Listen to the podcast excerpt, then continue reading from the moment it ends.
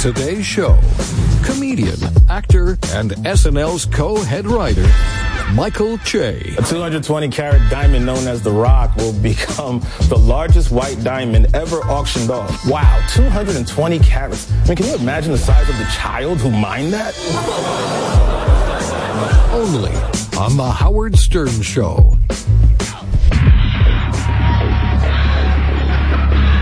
Guy, funny guy. Che. He's written some funny bits. I was uh, thinking about him last night. He wrote that bit. You know, there's a bunch of them actually that are running through my brain. I probably shouldn't talk about this. I should just wait for him to come in. But you know, he's got a TV show where uh, he does stand up, and then they have sketches in between. It's called um, that, That damn Michael, Michael Che. Che, yeah. yeah, it's good. It's in its second season. I've only seen a couple episodes, but they've always been good. I got to go back and watch the whole thing. But um, Yeah, I was interested in the cast. It seems like he has a a group of uh, comedians and actors he loves, and he he works in there. Yeah, like Dave Attell. I, I notice every comedian, whenever they get a show, they give Dave Attell a little part. David like, Tell "Dave-" is that guy. yeah, like everyone wants to be friends with Dave Attell. I don't know. Um, no, but he wrote the bit. He, in his stand-up, he does a bit about um. Says, "You ever see a homeless guy with a big dick, and then you don't feel so sorry for him?" I think that's Oh. just one of the that's the funniest bit, and um, and then uh, he talks about how women uh, they don't measure their genitals like men. Because how would they do it? He says you have to like pour something in there. He says, well, yeah, I got, yeah, you know, like like men have a big dick. He goes, yeah, women. That what are they going to say? Have two cups of pussy in there? it's like it's just funny. Uh, and how on January 6th he was more impressed with um, white those white people than like black uh, people who go take to the street and do looting because white people were trying to steal the Constitution. Yeah. And then he says, but I, he goes, I don't know why they were dressed as Vikings. He goes, what, what happened to the white sheets? I mean, when did that change? I he's a funny dude, Michael Che. I can see why he's head writer on Saturday Night Live. Interesting way of looking at life. Yes. The best joke he ever wrote, hands down, was he said that he didn't think white people should get the day off for Juneteenth, you know, that black holiday. He goes, it's like celebrating the day you stopped hitting your wife. and it's true. Like, why should white people get off for Juneteenth? they caused the problem. it's funny shit. Well, you know what Juneteenth uh. is? That was Texas didn't even tell the black people they were free, and they didn't find out. Right. Why tell them? Let them figure it out for themselves. Yeah, it was like Uh. two years after slavery. It was what? We're what? We're free? He's got a lot of good material, Michael Che. He wrote a bit. I'm going to talk to him about all this, by the way. But, by the way, Juneteenth is a Sirius XM holiday, which is so great. I don't think I should be allowed to celebrate. I'm sorry, Robin. Um, you know, I didn't think you skin. did celebrate. Weren't we here on Juneteenth? no, no, no. I celebrated. I was here. I don't know. Maybe. Chances are we did by accident. But I'm going to order all white employees to work that day based on that comedy bit. no, but he wrote a bit and uh, it never got on TV, but it should have been. It was a bit, or maybe it did. I'm trying to, you know, some of this stuff I don't even remember. But Michael Che, he's he's a guy. If you were gonna start a TV show, you'd want him to write for the show. You know what I mean? I could see why Saturday Night Live values him so much because he's got some funny bits. But um, there's a bunch of bits that he describes that never got on the air that he wrote. And one of them, I can't believe they didn't get on the air because it's so funny. The idea to me, anyway, it's called Half Viagra. And the concept was it was a fake commercial for a product called Half of Viagra. Instead of getting a full Viagra, you get half. And the reason for it is not to have sex, but like when you go to the doctor and stuff, you could be semi chubbed up so that your dick looks big. And when I heard about this bit, I said, this is fucking the greatest bit ever. you want that drug, right? Oh, do I want it? like if you go to it, you know, I am so pee shy. I can't stand at a urinal in a stadium while other guys are peeing and pee because I'm, I'm afraid, you know, my dick just isn't impressive. And I know that's why I'm pee shy. And uh, this half Viagra would, would cure that. anyway, he's funny. Michael Che. We'll talk to him later. He's got a bunch of stuff to talk about. And I wasn't crazy yesterday when I told you, Robin, that uh, Michael Che was uh, retiring because there was an announcement made that he was retiring, but then it was no, he is not retiring. So I wasn't crazy. I went and looked it up. Would you call Um, it a retirement? He's not quitting working, period. No, he was no, just- no. He loves stand up though. Yeah. He loves stand up. His thing is, man, I'd rather just have a full time career perfecting my stand up. But listen, he's making a he's making a big payday and, and getting a lot of fame And then being he on can Saturday do that. he can Yeah. wait a little while. He's got some time. Nah, he wants it now. anyway, Michael Che. Hey, so yesterday, let me get to a bunch of things here. This is so silly, but uh, I was reading this and it got my mind going. The, uh, this is an obituary. Guy who died was this guy, uh, Jim Seals. Jim Seals was uh, half of a musical uh, duo. He was uh, Seals and Crofts. You probably heard of the band. They had some big hits. They had Summer Breeze. At WNBC, Summer Breeze. This was a huge hit. I'm sure it was number one. Well, here, I'll play you the hook. Summer breeze makes me feel fine. Going through the jasmines of your, of my mind. Ja- I thought it was the jasmines of your mind, but uh, then they had Diamond. Uh, they had a bunch of hits. This one, Get Closer.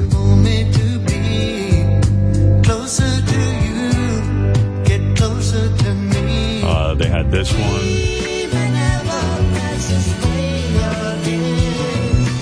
We They, wrote this one.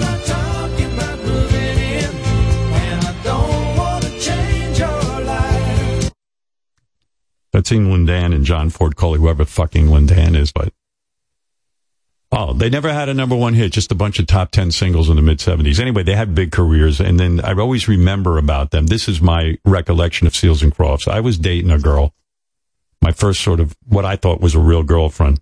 Turned out she wasn't my real girlfriend. You had a girlfriend, but she didn't have a boyfriend. That's Yeah, that's. I had a pretty embarrassing love life until I got famous. But uh, def- getting famous definitely improves your love life. I can, I can, I can swear to that.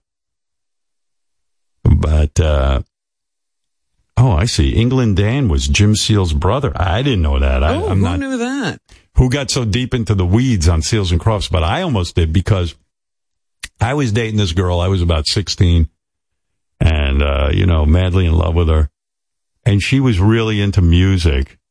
And she said to me, Oh, I want to turn you on. And she was all artsy and everything. She, um, she was in that school of performing arts, blah, blah, blah, blah, blah, you know.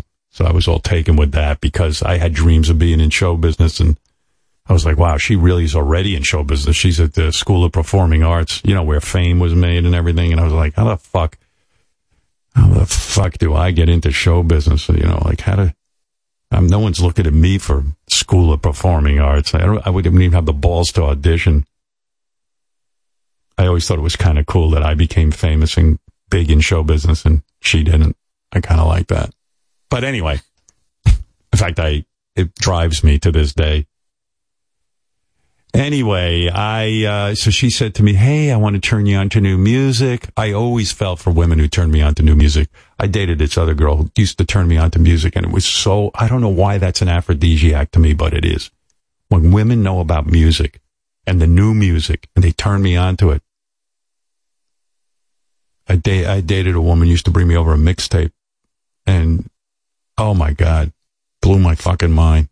We banged to the mixtape. Oh my God, it was so romantic. We'd be banging to the mixtape. Can you fucking imagine me? Somebody cared enough about me to make me a This is a first. You've never told us about girls who made music for you or turned you on to music. Well, it's only these two. And let me tell you something. It rocks my world. I don't know why. I think because I'm so hungry for like someone to love me and I feel so unloved that this felt like the greatest gift ever. Somebody would bother to turn me on to new music. And uh, being 16, I got turned on. She played me the Seals and Crofts album, the the one the one that's just called Seals and Crofts. I think they had a, like three albums before that that went nowhere, but that album before they got famous, that's what turns me on. She knew about them before they got famous. In fact, once they got famous, she didn't care about them, but she said, "Hey, listen to this album." And every song on that Seals and Crofts album was good. Really was. It was way ahead of its time. You know, soft rock, but good, like solid songwriting. And I felt so cool that I knew about this band because I never knew about bands before they came out. I'm not a Meg Griffin where, you know, you're, you're part of the scene and you know the cool music. I didn't know anything. So all of a sudden I'm going around to people. Hey man, you got to check out Seals and Crofts. You know, it gave me, it gave me a personality. I would tell friends of mine, yeah, man, you got to get into these guys because no one knew of them. And I felt very special that I knew about Seals and Crofts. And then when they got famous, Were, was it Crofts or Croft? Crofts, It was. S at the end, Seals and Crofts. Okay. Yeah.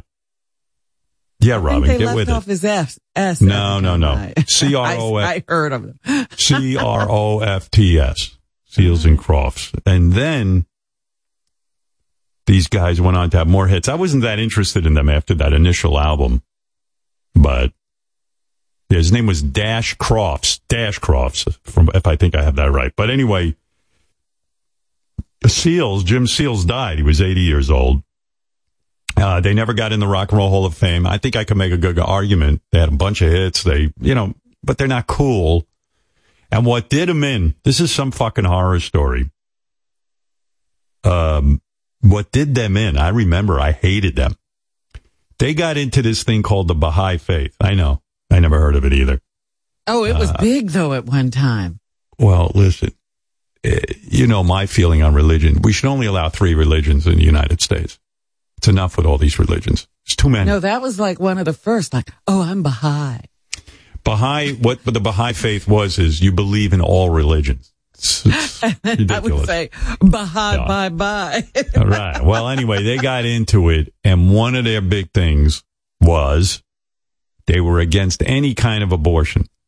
You know, very adamant about it, and they were coming out in the '70s with this stance when people were really like today on fire about abortion, and you know, if you were into women's choice.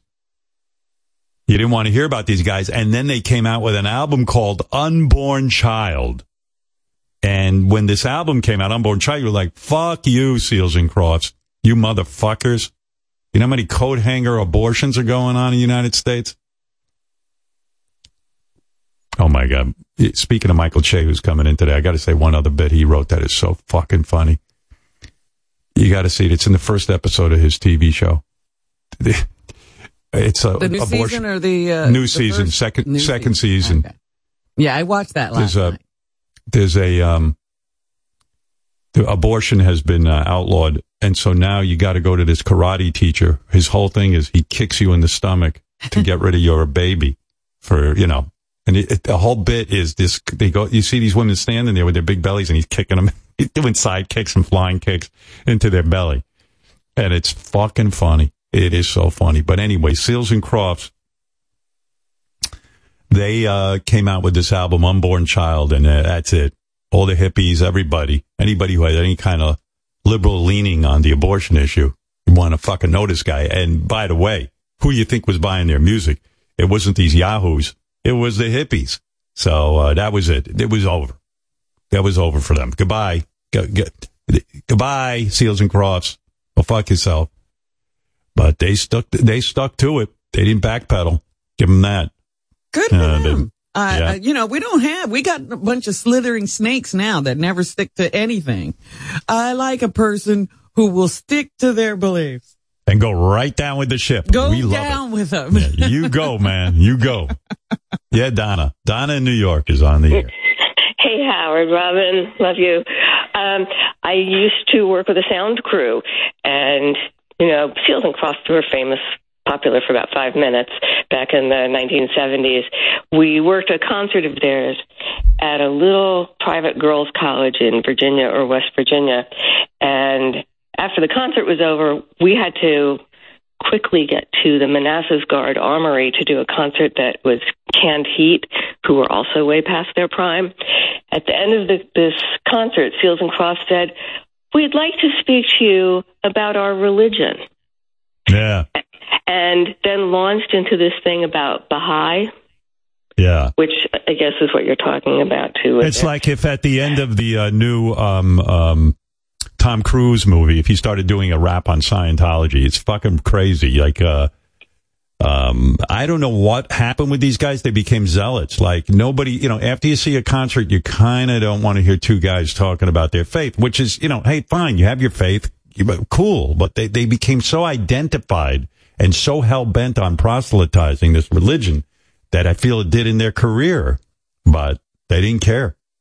I don't know. I think they sucked already. Yeah, all well, they were talented dudes. Played, all those songs you just played, they they all sound exactly the same. All right. Okay. The little- Music critic here. little Maybe you know I'm better with than you. me. I was never a fan. I was like, oh, Oh, my god, man. That that's first like album. No. wallpaper. If I had the first, you know, if this was the old days of, uh, you know, radio, when I had a turntable and an album, I would needle drop on the album. You know, I used to like to do And that. you Robin. drop on one shitty song after another. Oh, come on. You're being mean now. And you couldn't tell which song it was. It didn't, matter. The come little on. No, they were- like that. away, boo, boo. They were talented guys. They were talented guys. Stop Some it. so that, that that was. I know a girl introduced you to it, and she didn't, and then she slept with you, maybe or something. Mm. Barely. She actually didn't. She didn't. Well, we kind of did it. I d- don't don't. I don't want to get into the weeds on that relationship, but it uh, still haunts me to this day. I kind of didn't know what I was doing. I uh, did think eventually that had sleep more with to do with it than this Yeah. music being good. And by the way, she didn't exactly sleep with me. What happened was we discussed doing it for like an hour, and then we did it, which lasted a second, and then everyone put their clothes on and went home. There was no like sleeping to you about our involved. It was a disaster. Yeah. Nobody slept with me. Slept- No one wanted to hang around long enough to sleep. I wish, you know, that would have been romantic to me if somebody would have slept with me. Yeah, you'd probably still be listening to Seals and Crofts. Back in those days, you had to hurry up, get dressed, and hope your parents didn't come home and interrupt. All right. Thank you. Donna. I love I love you too. There you go. Cut her off on the love uh, talk. Love Anyway, that's, that uh, nobody's. You haven't played that music once in the entire time I've known you. You love. No, I mean it's Great. dated now. It's dated now. But back in the day, those guys, they they, they had talent. Don't don't. Now, be so what I remember about them, they used to show up. That that was when uh, Mike Douglas would be cool when he'd Well. have Seals and Crofts on. and then they'd get into the Baha'i faith talk. Right. Jim Seals, a musician who scored a series of hits, including Summer Breeze, as half of the popular 70s duo Seals and Crofts has passed away at the age of 80. Uh, his death was announced on social media by his cousin Brady Seals, uh, Soupy's oh, I'm sorry. uh, I didn't. I shouldn't denigrate his music on the day you're talking about his Yeah. death. Uh, born in 1942 to an oil man, Seals won a fiddle contest at the age of 10 before learning the saxophone at 13. And uh, then went on, blah, blah, blah. Oh, during the late 50s and 60s, Seals and future duet partner Dash Crofts played in The Champs, who had the instrumental hit Tequila. Dun, dun, dun, dun, dun, dun. Wow, that's Yeah. weird. Oh, although both joined the band after they had the hit. Oh, They backed up okay. uh, Glen Campbell before officially forming Seals and Crofts. Um, yeah. So, and they had a slew of hits. And they were dropped by Warner Brothers in 1980 after the market switched to disco. Well, there you go. It goes on well, on something and on. to thank disco for. Okay. Seals is survived by Ruby Jean, his wife of 57 years and three children. Okay. I'm Family sorry. man. I didn't. I I didn't like your dad's music, but I'm sorry he's gone. Well, I don't think you knew enough about his music. You didn't buy that. I album. listened I to did. that crap. You couldn't get away from it. It was playing. No, you're talking about the hits. I'm talking about the whole album was good. You don't know what Look, you're talking uh, about. on you loved uh, what's his name too? Yeah, that uh, Cat Stevens. yeah, ugh, I love him. ridiculous, awful.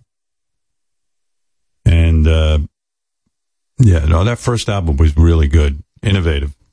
Anyway, Well, there. What I else? differ with you? I'll You never to heard it, the and whole I'll Tell album. you why? You've I'll go listen to it. well, yeah, but you know, uh, listen, you know, I love you and everything. I don't want to get, get into this with you, but you can't say you didn't love an album you've never heard. That sounds like that woman I didn't love any of the music enough to go listen to an album. Okay, but I'm telling you, the album was fantastic. You got to take my word for it. Stop it. Some of those songs you just played had to be on that album. One of them, Summer Breeze. Summer Breeze. Oh. The other ones are uh, subsequent albums. No. But uh, the first album, um, very, very Well, good. you And said everyone was great. Why didn't everyone why- become a Let me hit? ask you something. Why are you commenting on something you didn't hear? You can't keep no, no, arguing. no. I'm asking you a question now. What? What? Listen. Go to um, go to the Rolling Stones. There are there are songs on their albums that are brilliant that were never hits, but they were you know they were great songs. You know that, Yes, I do know that about Come the on. Stones. of course. You couldn't have been guy- swayed by this girl having turned you on so Well, much so that you she told me about the it. Music. But I went and listened to it, and I loved it. It was a great album. Give the guy his due. He just died. You, you never heard the album. I can't give. I, I really don't. You won't like give him credit. those songs you just played. Okay, but you never heard the well, first they, Seals they and Crofts made album. music. They were uh, capable musicians. That's for sure. So you feel comfortable saying the first album they made was shitty, even though you never heard it.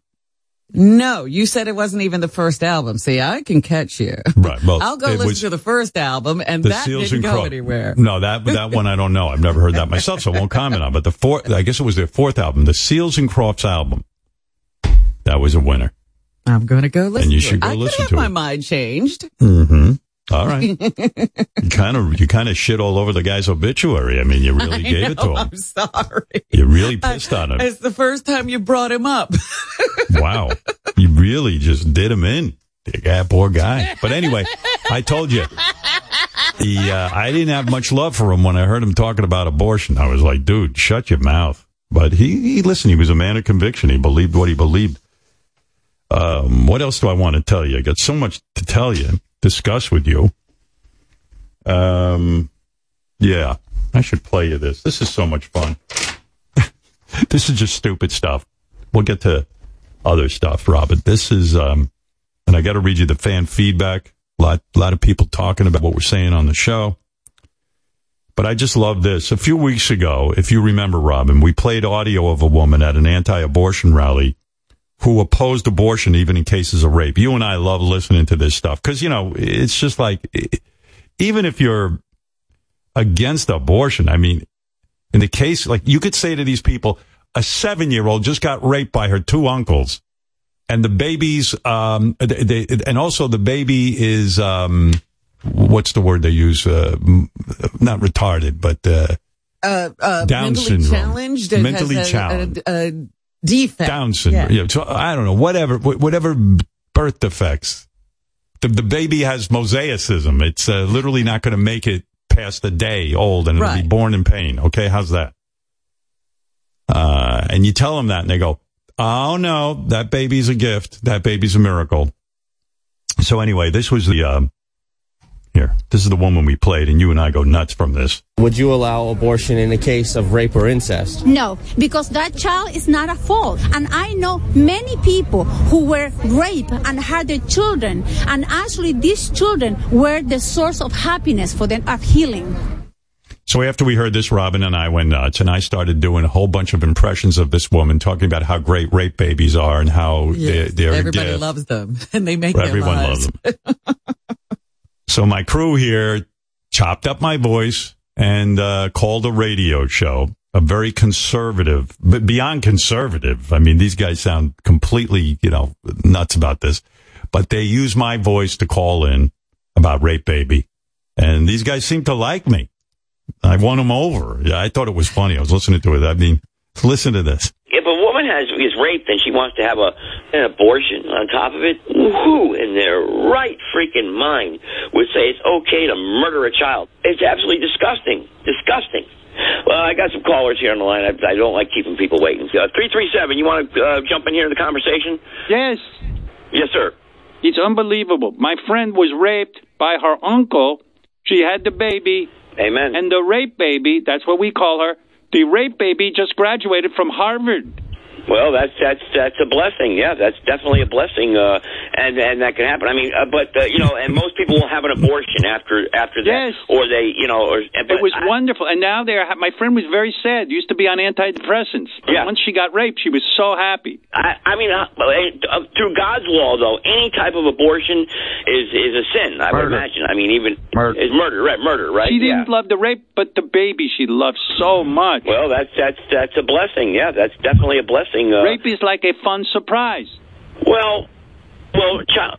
Yeah, a child is born. Yeah, it's a gift from God. Now I think about it, I don't know any women who haven't been raped and had the baby, That- yeah. and all are happy. It's a That's life. right. It's a life. Amen. It's a life. That's right. It's They a life. always are successful. They grow up very, very successful. Yeah, I got to agree with you there. I mean, Did you it- realize that a rape baby found the cure for COVID? Wow. And right now, there are two rape babies working on a cure for cancer, and they are this close. Yeah, I believe they have a cure for cancer. I believe cancer is cured out there. I believe they do have a cure, and they're keeping it quiet. Do you know our president, Joe Biden, was a rape baby? Joe Biden. Yeah, Joe. I think Joe Biden's a living abortion. And the only baby we know that wasn't a rape baby was Hitler. Good point. So glad you brought that up. Yes. So glad you brought that up. If you are raped, especially by family members, be sure to have the baby because great things will come of this. Adoption. Adoption. Use adoption. Very good. then. Very good. You know, all life should not be murdered. There should be no life out there murdered. We don't have, you know, unless you know you you you you kill somebody. Yes. Then uh, you know, yeah, you openly admit it. I mean, the death penalty, Nine, right? Here's a statistic 95% of my friends have been raped and enjoyed having their baby. Yeah. that and a woman's right to do what she wants with her body. What is that? What, where's the moral kind of moral conscience for an immoral person to want to kill a child? Yeah. It's a blessing. And I'll tell you something else. There's some parents listening.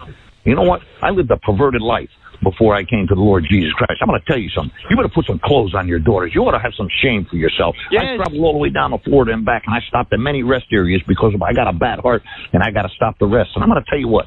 I saw girls wearing clothes that were young girls that had no business wearing it, with the, the up, up above the cheeks of their butt. It's unbelievable. What is wrong with people? Yeah. Unbelievable. Unreal. Rape baby. There you go. So uh, let me wrap it up. Everybody, God bless the Republic. Until next time, be safe out there. Keep standing up against the New World Order. You are the resistance. The answer to 1984 is 1776. God bless. Take care. 100 men Oh, God. will just today. There's a song you can hate. Oh, boy. when the green bird I actually, I always had a hard on for that song. The Green Beret guy who sang, I was like, you know, good for him. He, he, he but anyway, uh, you know, that call to me is so great. It doesn't matter what anyone says, Eh, but here's the bottom line, and you know this to be true. Those two dudes, I don't know them. I, you know, good luck. If they could get pregnant after being raped, they would get rid of that baby so fast. They have no fucking idea. I don't know Well, when I it comes was to men. That he said, "What does this woman's right to her body have uh, mean? What is like what?" You have Yeah. a right to say whatever's going to happen to your body as a man. Nobody can tell you you have to carry something or or crap it out, no matter how it got in there or whether you can handle it or not. But women don't have any rights is basically what he's saying. Once you're born a woman, you do what we tell you to do. Men love telling women what to do. They do what they should do. Uh, I know, man. If I, if the shoe was on the other foot and some fucker raped me, I don't want his baby. How do you like that? I don't want that thing growing inside of How me. About go- you just don't like the guy? You made a mistake and slept with somebody. You don't want to be tied to him for the rest of your life. any any any scenario you point to me, I'm cool with you doing what you need to do for your body. I'm cool with that. And you want to have the. ba- You are, Um, pu- you know, you're stuck in poverty and you're trying to change that. You don't want to bring somebody else into it. And I'm sure those two have adopted many babies who uh, they're probably got a house full of them. adoption. Yeah, you keep throwing that yeah, yeah. That works if it's out. if if it's family members, adoption. right. Anyway, so I like that phone call. I wanted to share that with you. And uh, That was Let you check that I out. mean, they could agree with anything. yeah. Rape baby, rape. I just keep yelling rape baby and they love it. right. They're just Yeah. fine with it. Yeah. Uh, and I'm sure those two support higher taxes for schools and child health care. I, I oh, just can all tell. the programs that would help these rape babies. Yes. Yeah. Yeah. Uh, there was a couple of things I wanted to, uh, oh, okay. Let me read you the fan feedback from yesterday because some of it I think is important. We talked to a dude who's going through a divorce. He said he was going to represent himself in court, and I told him I don't think that was a good idea. A lot of people, a lot of people agreed with me. Uh, Joe certainly needs a lawyer. Guys representing themselves are always a disaster in court. Uh, judges might be willing to indulge their inexperience for a few days, but they almost always implode and upset the judge. Yeah, that that was what I was trying to say. I know that one guy called in and he said he had success representing himself, but that is the exception and not the rule. Howard, I can hear the anger in Joe's voice.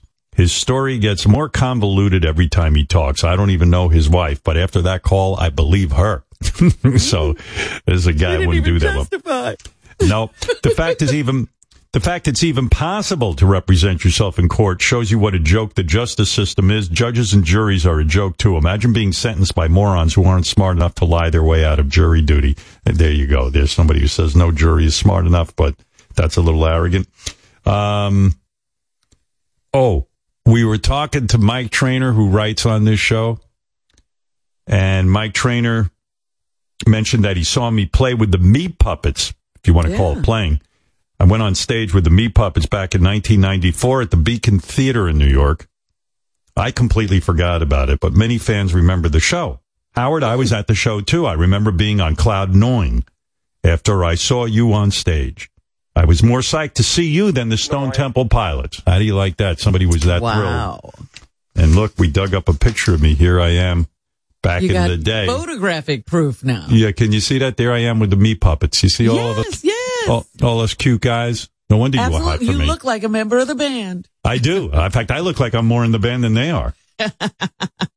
no wonder you were in love with me. Look how cute I was in that picture. No wonder Look you can't. you. No wonder you couldn't keep your pants on every minute you were around me. dreamy. I am. Uh, that show was killer. Stone Temple Pilots had the stage set up like a living room. That's right. The Meat Puppets had just recorded Unplugged in New York with Nirvana several months prior. And it was so cool to see my hero, Howard Stern, perform Lake of Fire on stage with them. It was such a cool time in music. Our crack staff went out and, uh, it turns out they the Meat Puppets came on the show a few weeks few weeks later, and I played with them in studio. Who remembers any of this? I I accompanied I accompanied them on guitar for an in studio performance on Lake of Fire. So I guess you must have busted my balls and said, "Let me see what the hell you did with these guys." so I had to prove it to you. Uh, so here's a little bit of Lake of Fire all the way back in 1994. This is me jamming with the Meat Puppets. This is, you asked me what I did with them on stage, and now you will hear it. All right. What song are, we you playing? Stand up? I prefer not to. Oh, I thought you were going to move around, do all your moves. Oh, please, I can't do both. It's an inner glow. You got to unplug me if I'm going to do my moves. This is a Lake of Fire, Howard. Want it ready? Lake of Fire is what we're playing. Yeah. Lake of Fire. Yeah. That's me.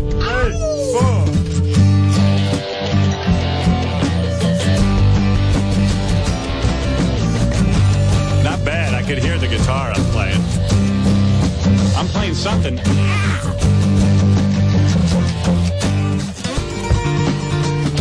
You're not playing that. No, that's not me.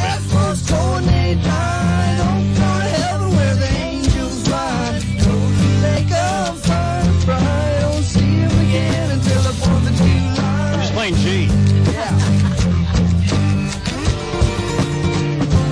I can do that. Anyway, there it is, me. you know what? I, I listen to those old shows and I, I get crazy when I hear the music performances because I know. We didn't some do reason- music justice then, yeah. no, we got a wonderful team here at Sirius XM. You you guys know when we have a musical guest, the music sometimes, you know, when Harry Styles was on, I got so many letters from people who said not only did Harry sound great, they said I have the uh, the album version of what he was playing, and it sounded better in your studio than what he put out on the album. Where's that? Hey, where's those? Uh, I don't know if you still have them, guys. Those Harry Styles performances. Do you have them? And I received so many emails from people saying, man, I can't believe how good it sounds in your studio. Well, let me tell you, uh, honestly, we don't say this enough. We have so many talented engineers and things and, and people who put this together with the bands. And we really put, we, we, we had meetings where we would sit for, for weeks on end and complain about what was wrong and then fix it. And so, uh, there's a lot of people I could credit for those great performances, but like the, the like here's boyfriends. Listen to the quality.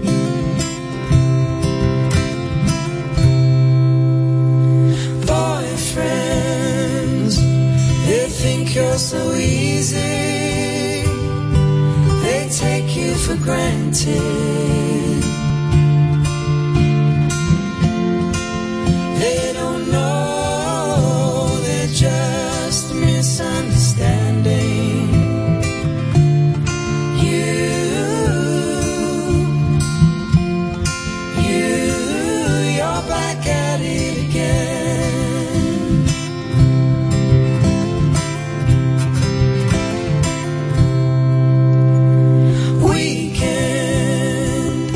That beautiful? when you get deep in. You know, Howard, I had that experience. I was driving in my car and I was listening to something and Right. this song came on. I was like, that sounds vaguely familiar. Right. And then I was like, oh my God, that's the song he was doing in the studio. And you couldn't hear those harmonies as Right. clearly on the album track or whatever they're Yeah. playing as it is here. It was amazing. Well, back in the day when we were at uh, K Rock, when the Meat Puppets run, I love the Meat Puppets. I love those songs they do, and those guys are really fun guys. They they, Yeah. they just had a real sense of humor about the whole rock industry. They didn't take themselves too seriously, but. Uh, uh, but anyway, I will credit uh, a, mu- a bunch of people on our show, but but uh, we'll mention Chris Gibbons, who is the engineer responsible for uh, making sure those performances go well, and he's just been a real asset to this show, and he does a beautiful job, Chris. And uh, so Thank you, thank you, thank you, thank you, thank you, thank you, thank you, thank you, thank you, thank you, thank you. Hey, is Chris Ah, around? He should he should talk about how difficult it is You to should put take that all a together. bow. Yes. Yeah, you want to take a bow, Chris? Ah, want to- yes, thank you, thank you, my mistress, Oh, thank you, yeah. my mistress. By the way, you can go on our app and watch the Harry Styles performances. I know he's got a lot of fans, and uh, they're worth Oh, my watching. God. Whew. They- They're If, worth can- if you can take it, because No, he's look at something you. to watch. Look at you. Is that who you want? That's the latest? you know that. I didn't know. What do I know what's going on in your head with that stuff? Oh, I don't want to. goodness. What would you do to him? If you could have I uh, don't Harry. go past that feeling. I don't. I don't start Really? fantasizing. I'm not like a guy. It's Hmm. jump in my pussy, please. Yes. that was your inner voice. Well, what is it? That you, in other words, you imagine. Let me understand the, the mind of a woman. You imagine what? That he's at your house and he's nude. How far does it go? No, no, it doesn't. e there's no story. It's You're not blowing him? Feeling. Right. It's this feeling of surrender. Like, yeah, I could just melt into him. Wow. If you had your choice, Timothée Chalamet Hmm. or um, Harry Styles, who you who you melting Oh, into? now there's a a real hair splitter, right? Let's see. Timothée Chalamet Or yeah, or uh, or Harry or- or- Styles. That's I think I'm going with Harry. wow. Music wins. So you like a Twinkie kind of guy, like you like um, a guy. You don't. You're not fantasizing about the rock. what? You you you're not fantasizing about like the rock, some pumped up dude. You like you like a nice skinny boy, you know. Where so where does let, let, let me give you some brackets. What about like a all right? I'll give you a tough one. Brad Pitt, you know, in his heyday, uh, Well, legends he of can. the. e- you know, you can keep Brad Pitt right now. Brad Pitt's doing well. what do you mean? that, you know, you could take Brad Pitt now and put him against somebody. Yeah. Oh, okay, okay. Brad Pitt now, or Harry Styles. I'm taking Harry though. Wow, wow, boy, this kid is on fire. Look at this. Well, there's some, there's, there's also something about him, you know, like he's, he's, he's spiritual, you know, like And when he wears, that whole attitude about, you know, supporting other people's right to be whoever they are and his fluidity. I mean, all of it just works. Even the the the the uh, feminine the necklaces, the green necklace, plaid. everything. Yeah, I went everything. home and I zoomed in. Uh, you did? You mean you actually looked at went home. pictures? I'm already Right. All right. You went onto your looked. computer and you looked. Okay. yeah. All right. What about, okay, I'll get- I guess knowing you and knowing what, you know, Sean Connery in his prime, who I know you loved as James Bond. Yeah. I or, um, yeah, I know you love Dick, but I'm giving you choices. Stop it, Robin. Uh, Big dick energy. Okay. All right. Now this, you see, this is what happens. I can't talk to you about this stuff. You start blurting out. I get thing. all giddy and yelling, Yeah. yelling Yeah. things out. I'll Fuck give you me. a couple more. All right. Sean Connery in his prime or Harry Styles? No, I mean Harry. Got Okay. all all all day long. Bradley Bradley Cooper, who we've had on the show. Love You've seen him- Bradley. uh, Bradley Nice Cooper or penis. Harry? Okay, nice penis, sure. Bradley Cooper nice or penis. I understand. I heard you the first time. Bradley Cooper or Harry Styles? Harry Styles, I guess. Yeah. Okay. Okay, I'll give you one last one and then I'm done with it. Penis, penis, penis. George Clooney. Oh, you Or- can't put George on any list because I've Why? never thought of George Clooney that way. Oh, okay. All right.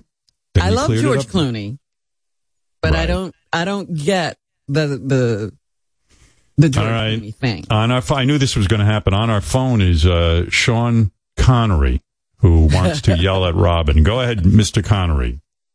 You bitch. How dare. I should come over there and give you a slap. You sound like you need one. That's well- ridiculous. Well, that's part of the reason I'm turned off to you. You know, like you were beautiful, but you batted women around. Now, you listen. You know, women, they enjoyed it.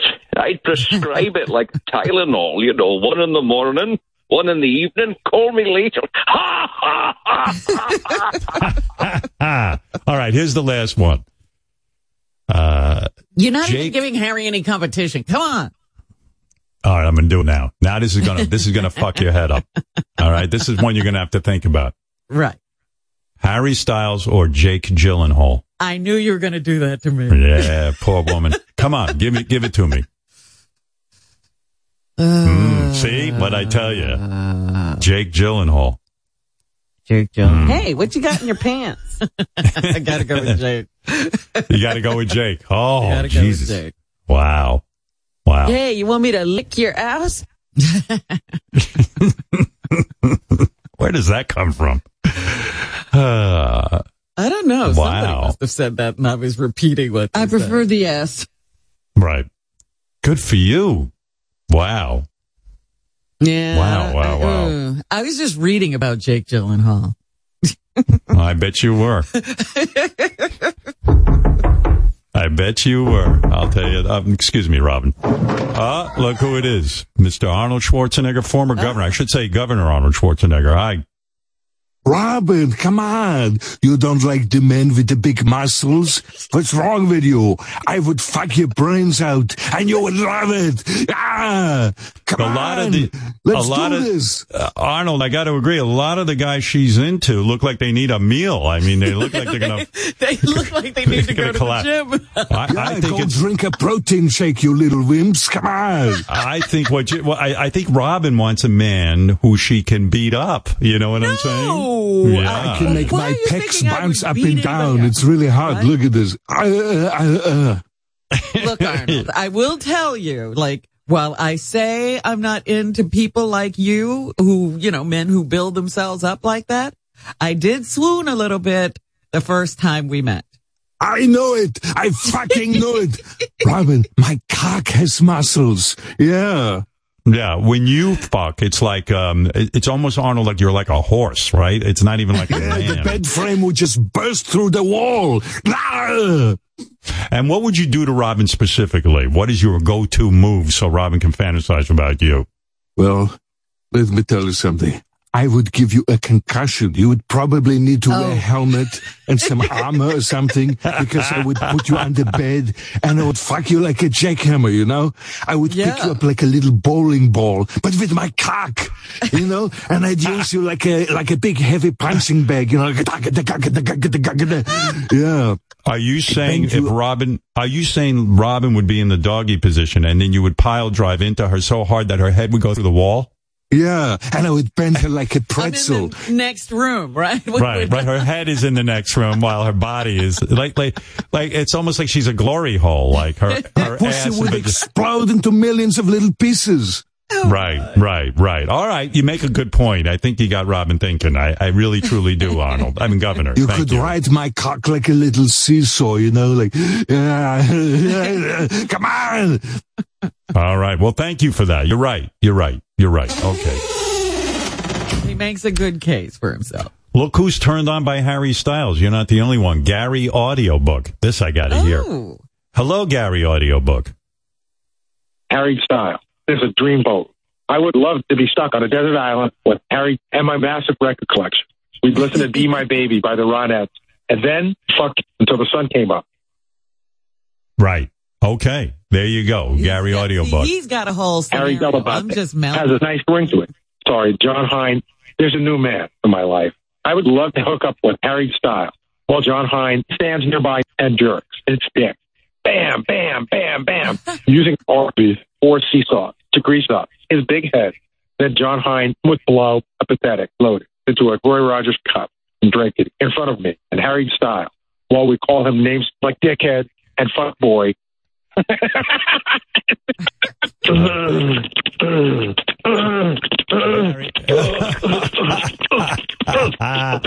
Gary Audiobook. All right. Thank, all right. Thank you. Well, there you go. I don't remember that book being that good, but it was pretty good on I gotta there. go back and read that chapter. Yeah. You bet. All right. So anyway, uh, yeah. So there it is. The meat puppets. Um, they were on our show and I do lament the fact that some of those early performances from some of the greatest artists in the world, uh, including Stone Temple Pilots and the meat puppets, uh, you know, I wish we would have had our beautiful audio team over there at uh, K Rock. I do. Yeah. So one of my, but look, everything evolves. That's all. Okay. Um, oh, uh, yeah. Michael Rappaport called in yesterday. Some people love Michael. Some people hate him because, uh, Tuesday we discussed whether Gary should return to the office because he's been vacationing and going everywhere, Robin. He's not taking any precautions. He goes to Catching COVID concerts everywhere. he caught COVID, and I said to him, "Well, if you're busy running around on vacation everywhere, why can't you come into the office?" You got to hear this. I know this is going to set off Michael Rappaport. So Gary's job for us is to go into the office when we have a guest. Mm-hmm. And uh, Michael Che, of course, is coming on today, who I'm excited about. And Gary's supposed to be there to oversee, make sure things go well. He can't go in because on his vacation, he caught COVID. Oh, you're ki- so now he can't even do the job. That's right. So now he, so now we got somebody else scrambling to deal with Michael Che because uh, the protocol at Sirius XM is once you've had COVID, you got to wait at least 10 days before you come back into the office. Right. You know, from the end of symptoms. So, And he uh, kept vacation, boss, vacation.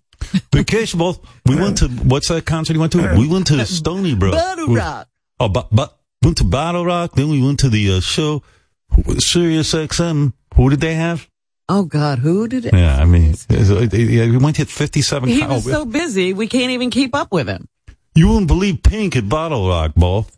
Pink was flying around on a trapeze. and I'm like, yeah. And what about your job? To be healthy, to come into work? I don't know. Oops. I saw Def Leppard. Right. That's right. I saw Black Crowes. Right. They were both very good. Did I say Black Crowes? and, now, and now you have COVID, don't you? I have COVID. By the way, can we wrap this up? I have to get on a plane and go to San Diego. The Mets are playing the Padres tonight, and I don't want to miss it.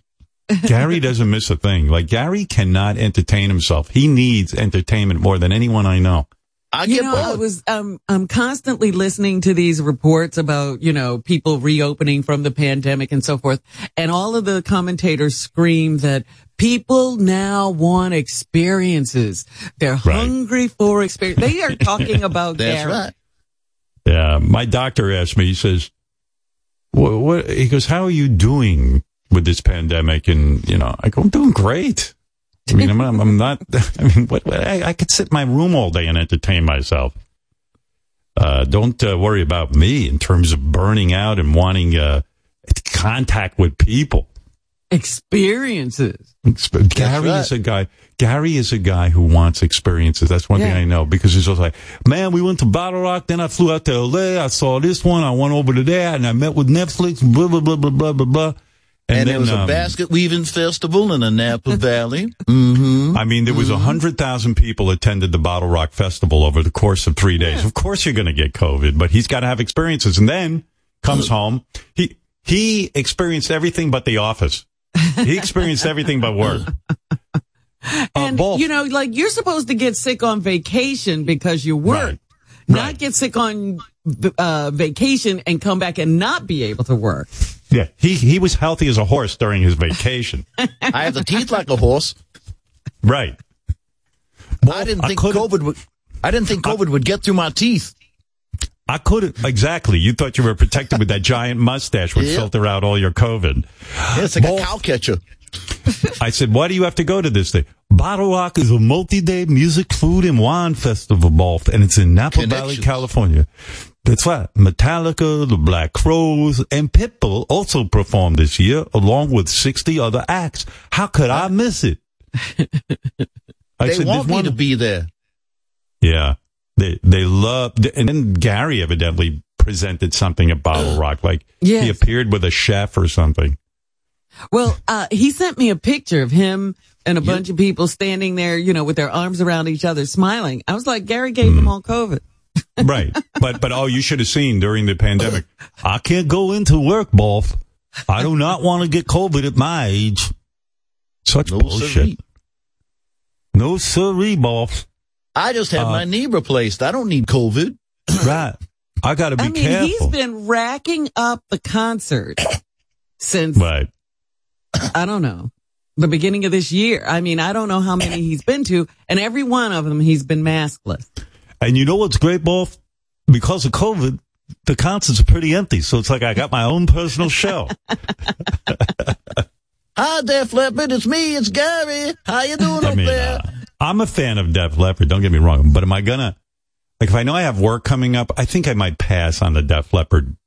I The don't know. I have a concert. different. You, you yeah, have to, that you got to take into consideration how many people you're going to encounter. listen, Robin, you better be quiet. I'm going to Korea to hang out with that Gangnam Style guy next week. He's doing a live show. Well, what's A that four- K-pop band that was at the White House? I'm going to see them too. Four hour version of Gangnam Style, boss. I can't miss it. Uh, Howard, um, Baba Boo, these are from the fans. Baba Booey's running around everywhere and has been photographed without a mask at all kinds of games and concerts. Yeah. It is safe enough to see Steely Dan. It should be safe enough to go to work. These were all people who agreed with uh, Michael Rappaport. Gary's being lazy. He seems to have been everywhere but the office, at least not with any sort of regularity. This is typical Baba Booey. He can play, but he can't work. um, Gary, I thought Gary loved his office. Remember that book he put out? The, uh, the, what is it? Uh, Bob, call, they call me Baba They Booey. call They- me Bob Bob Booey.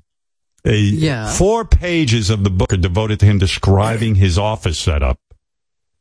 I mean, oh my, who bought this book? I'll, I'll play it for you. Here's, here's Gary. This is another moment from Gary's book. They call me Baba Booey, where he gives the fans an inside look at his office. And I have never heard anything like this in my life. It is just mind numbing. I tried to listen to this last night. I got through three seconds. I've got so many great pictures in my office. There's a framed 10 by 12 shot Howard gave me as a birthday present, showing all of us from the show dressed up in drag at a photo shoot for his second book, Miss America. There's my younger son Lucas doing the tricky Dick Nixon pose on his campaign poster when he ran for fifth grade class president. I've got a framed limited edition etching of Jay Leno sent to me by Helen Kushnick, his old agent, who was played by Kathy Bates in the movie Late Shift. She mailed it to me one September. Ay, ay, ay, ay, ay. Now here's a picture of me opening the 10 by 12 picture that Howard gave me as a birthday present. There's a picture of Lucas dressed as Mussolini when he won a spelling bee in the fifth grade. uh, uh, chapter chapter 17 i will now list the things in my wallet that i carry with me every day Why are these pictures great? I've got a bunch of great pictures in my office. i don't know they're great As you all know. By the way um, sirius xm is running all weekend long the gary audiobook on the sleep channel they say you'll fall right out as an early Christmas present because she knew she was about to get fired. Hanging above it is a letter from her dated two days before she got canned. Across from that is a frame cover of the free local Connecticut magazine County Living of me, Marianne Jackson, when he was just a toddler. It was taken just before Private Parts came out, and we were doing any kind of promotion that came along. we On my filing cabinet is a picture from a Saturday Night Live newscast with Tina Fey. She's pointing to a picture of me as a punchline for a joke about the new president of Iraq. The guys who ran were Muhammad Alabai, Muhammad Abu. by the way the reason gary's not here he's uh, buying tickets for coachella he's out right now he, he's first That's online right. He's in line Yeah. with no mask. By the way, I'm not exaggerating. It's so boring. I don't know, but but like this goes on and on and on. Him describing all of the things, the pictures hanging. I mean, this The is when great you know. Pictures. I'm trying to think if I've heard anything great yet. Next to that is a picture of the marquee outside Burger King in southern New Jersey. To get there, you had to exit the New Jersey Turnpike at exit 7, drive 30 minutes, and then scan the horizon. It was easy to spot. There was nothing around for days. The marquee read, appearing 2 to 4, Gary Dell'Abate, 4 to 6, Pom Pom the Clown. But my favorite is a candid shot of Fred, Artie, Howard, Robin, and me on the set while doing the show in Las Vegas. It's rare that we have photographers shooting the show, and even rarer for us to be in a picture that isn't posed. It's just us working. Oh my God. And it's rare for me to be in a picture and not be sleeping. By the way, uh, let me read to you the contents of my trash can in my office.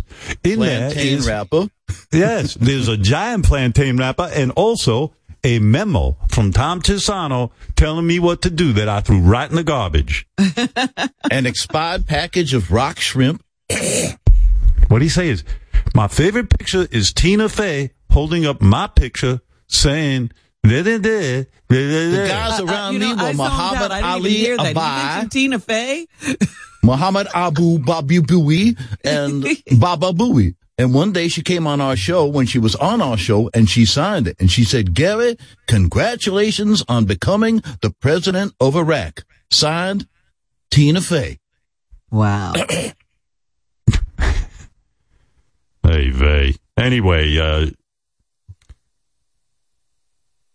hey, it keeps going. Uh, the the the There's fans more? have. Mixed, well, yeah. I mean, uh, you want more? I'll give you more. All right, here. you see, if you like me. it, I'm ready for another dose. doing what we love, what we're pretty good at, with people we like hanging out with. I hung it right above my computer in the line of sight. uh, you know what? I, I can't take it. I don't know who bought this thing. I don't know who encouraged this thing. I don't know what's going on. It drives me crazy whenever I listen to this audiobook. Uh, the man, the fans, by the way, though, in Gary's defense, have mixed feelings about Michael Rappaport after he berated Gary for Uh, catching he COVID. went a little far, I guess. Uh, I I feel like I'm in the minority, but I love Michael Rappaport. Oh, this one loves Michael Rappaport. Okay, good. Okay. I feel like I'm in the minority, but I love Michael Rappaport. Every time he's on there, there's always an argument. Who doesn't love a good Stern Show argument? But here's the hate. I hate Rappaport. He's a clown who is completely devoid of talent. Don't take his shit, Gary. Uh, Howard, I would rather listen to Jeff the Drunk read the phone book than hear Rappaport's bullshit. On our phone now is a tree that died. Uh, he was sacrificed when they made Gary's book. Yes, sir. How are you? You know, I'm I'm good, thank you. You know, this fucking guy Gary, for this book, but I had to sacrifice.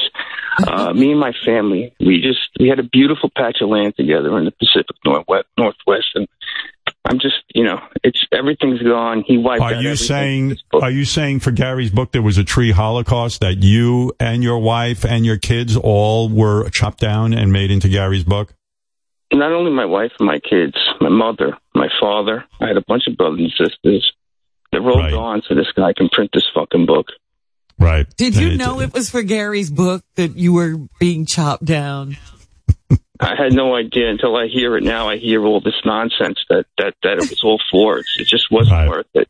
Wow. Wow. Well, I'm I'd so sorry for you. And, I'm sorry for you and your family uh, for for being chopped down and, uh, of course, made into Gary's book. I'm very very sorry for your for your loss. Yeah. Yeah, all right. fuck Random House. Thank you. Right. My prayers are with you. Thank you.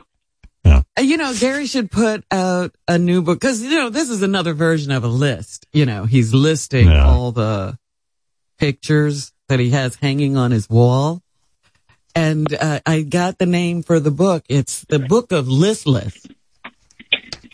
Mike, uh, you took a couple of hits, but some people enjoy you. So, you know, listen, you're a controversial figure. Not everyone's going to uh, go along with you. Well, it's okay. I, I know uh, that uh, what I'm doing and what I'm saying, what I'm expressing is real. It's true. It's not fair. Poor Michael Che. Do you need me to come into the office? I'm available. When is Michael Che coming on? I could take a cab over. Well, fortunately, you don't have to come in. Uh, I, and thank you for volunteering to take care of Michael Che. We we got someone else to do Gary's job today. We we got a uh, and a young up and comer who's going to take care So of Michael today we're paying Gary and someone Yes. else to do Gary's job. That's right. That's right. but, but, but where is Gary today? Is he is he drinking scotch? Is he is he putting together I don't know. puzzles? Like do- He's MIA. I haven't seen him. We're talking about him, but he uh, and he, won't, won't even up. show his face. No, no. Can I ask you? Can I ask you a personal question? I, I don't mean to get into the details, but does he get paid for today? He's getting paid. Gary, you're getting paid today, right? Yeah, I'm still working. I'm just not doing that aspect of the job. But yes, I am still working. I am still here. Well, in all in fairness to you, you had concerts to go to and you enjoyed your vacation, and uh, now you're sick while uh, work is uh, happening and you can't go into the I mean- office. When when we say working, we're like we're, we're using air quotes because I mean honestly, there's been, it's been years this guy has not worked, and and, and now we have a an A list person who I'm sure you're very excited to talk about. Who knows what could go wrong with the Michael Che interview? Right. You know, like right, right. I mean, it just Well, I do worry about it. And by the way, Michael, let me correct you about something because you're obviously not up on your Gary. You said Gary's drinking scotch. It's summertime. Everyone knows Gary switches to tequila in the summer. That's right. And does not have scotch. Yeah. So please. I'm sorry. My apologies. I apologize. I apologize. So anyway, I uh, just- so so apologize to Gary if you don't mind. Well, I apologize to, to, to, you. I apologize to Gary. Hey, did you see? Um, I was thinking about him a lot yesterday because there was a video. Did you see that viral video of that gorilla in the cage that attacked uh, the person at the zoo? No, I didn't see that. Oh, you should see it. You should see it because that could be you at any fucking moment. Howard, you come into the office. there's a there's a viral video of a, of a person uh, who gets grabbed by a, a, a gorilla, and he, he he, like he tried to drag him into it. Hey Howard, Gary, can I ask? yes. Can, can I ask? Can I ask Michael a quick question? Sure, go ahead. Uh, Michael, did you miss a week of shows uh, filling in for Wendy Williams because you got COVID? Um, no, not a week, a couple of days. But that was that was deep when like it was like a real thing, and I didn't travel. It's still a. across Re- the what are you talking about? What are you talking Excuse about? me. You went Excuse out. I, I, you went out when you were supposed to work. I you did got not COVID. travel across the country. I did not What's travel across the country to a food festival. I did You, not you still do across Hey, Mike, you still doing your comedy gigs, your stand-up gigs? I see the. Promotion. I wasn't doing. Excuse I see me. promoting I that you're doing. I did not travel. ac- well, I Hold on, I'm asking. Have you done a country. comedy gig in the last six months? Have you done a stand-up gig in the last six months? Yes. Oh, oh, okay, fine. Michael's out there. What? Uh, uh, that Listen, sounds Wendy like work, Williams- Gary. He was Yeah, working. it's- he it's- was it's- contracted. That's to the do something. working. He's got another Thank you, job for Wendy Williams, and Thank- he fucked that up by going out and doing a comedy club. I think Thank the you, Wendy Robin. Williams might have been in included in, You know, after Well, he had Robin, I'm not talking to you. I'm talking to comedy Michael. gigs. I'm talking to I Michael. was well, Gary. Well, now she. Well, gave- I'm she trying to teach you how answer. work goes. Hold on, Michael, a second. hold on, hold on, hold on. Yeah, hold yeah, on. go Here's the ahead. real question, Michael. Have you attended any comedy shows, concerts, or parties in the last six months? No. First of all, I, you, How you many- swear on the life of your kids. swear on the life of my kids. I don't do those things. I'm 52. How many more parties and food festivals? I don't go to food festivals. Let the children Good do point. that. That's a good I don't point. believe him. I I think he's believe been him. out to Yeah, friends' homes. I think he's been out to, to, to- You don't I'll go to tell events. You, I'll tell you, I would be Oh. proud. I would be proud of Gary if he got COVID working hard in the office. Uh, the That's bottle what I'm rock. saying. Well, let's hear from Mike in Maine, who wants to weigh in on this feud uh, between Gary and Michael. And Mike, go ahead from Maine. Hey now, Howard. Hey now. Right. Uh, so, so, uh, so, Gary. I mean, you know, you're obviously you're an adult. You can do what you want, but you do need to be safe. Um, now, all that aside, has anybody seen Michael hosting the Wendy Williams show and heard clips of it and seen him do the intro to the show? No, I haven't. It's it's it's first of all, Mike from Maine. No, Michael, You- if, love if you've seen I it, love you, rave reviews. People love it. People love me. That's why they keep having me back. Imagine Yeah, you're very the good at people In, excuse me, excuse me, Mike from Maine. Imagine all the people in the world that you could have. Well, let's hear what Get Mike those- from Maine. What is your point about Mike doing uh, the Wendy Williams show? Well, and he is very good at hosting the Wendy Williams show. I just think the Wendy Williams show personally sucks. I think they should do a Michael Rappaport show where he can choose to do whatever he wants to do. Howard, at the very Boom. beginning of the show, he comes out and they kind of they showcase. I guess think they, I think they they must be something left over from Wendy because they scan the outfit and they show Michael's shoes that he stands on these special these footprints and they show this his shoes for the day and then he does this thing where he comes out and he says he takes both hands and he like uh, does like a double little like half wave and goes how you doing show it tell do it Michael you're good at it you do it right now so Oh, it's you great. doing It's great. I mean, I'm doing first show, so there's. Oh, it's fantastic. All right, all right. By the way, how much longer? How much, Mike? How much longer can they call it the Wendy Williams show? Uh, hasn't she been gone for a really long time? yeah exactly Well, it's coming it should be to a an- Michael Rappaport show No, she's he's talking to me now. Um, it, it's coming to an end. Unfortunately, it's coming to an. End. I've I had a great time doing it. It's been All fun. right. Um, I love doing it. It's live TV. They they they threw me out on live TV every daytime live TV. Howard. Right, It's right. No, I, I I will check it out. All right, listen, uh, guys. Uh, uh, um, Mike from Maine, thank you. Michael Rappaport, thank you. We'll watch you on Wendy Williams. And uh, all right, enough with Gary and his job. But Gary uh, is unable to get into the city today because Gary of his getting COVID. into an argument about Right. catching COVID on vacation and not being able to work with a guy who's working and working and caught COVID and while he was working. You know Hey, who I'm not the only. I'm not the only guy who went to a concert and caught COVID. You know who uh, else uh, watches uh, Mike Rappaport on the Wendy Williams show is JD. He's oh. he he watches it. He's a I think he's a Wendy fan. Yeah. I don't know, but I'm a JD, you are you a Rappaport fan? Because Rappaport really busts your balls, and I know you hate it. Yes. Uh, No, I do. Well, sometimes I do. I know. I know when I'm getting like jokey uh Rappaport, and I can handle it better uh now. But I mean, listen, it's okay. It's he interviews like uh, all the all he seems to interview is housewives, and you know I only I only care about so many housewives. I don't really. I'm not a deep dive. I don't deep dive into the housewife world. So, but that's Well, all he maybe seems that's- to interview. it. You mean the Real Housewives? Real housewives, yes. Yeah, yeah. Who does well, he I have mean, he on? doesn't book the show. He comes on and hosts. No, and whatever they've put together, they put together. like he had on um uh uh the Eva from Real Housewives of Atlanta yesterday.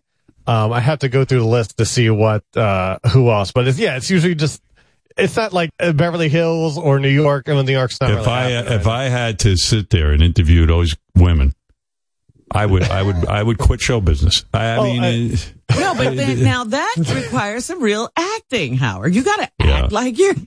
yeah, I mean, uh, I, listen. I watch Beverly Hills Housewives, but I don't want to be in the room talking to them. I mean, um, Tomorrow he's interviewing Unbelievable. Mama June from Honey Boo Boo. would you Look, give I mean, the show must have taken a real hit because Wendy's gone. And Would JD. JD, would you give Michael his own talk show? Do you think he's good enough? Yeah, oh, yeah, yeah, yeah, yeah, yeah. He's good. He's he's he's in the, he he knows how to entertain. Um, and he you know the, the whole like half first half hour forty five minutes is like hot takes on things, and he has no problem giving his opinion on things, uh, no matter what you know if you agree with them or not. So Good. All right. Uh, in that sense, yes, he's good. Why don't you go on and let Rappaport interview you? You would be. No, that's Yeah, okay. be, help him out. Be a guest. no, that's all right. No. I learned something about JD. JD as a kid, he would he would drop pencils in school to look up girls' dresses. Oh God, help us! I, I, I try not to think of how many perverts I work with.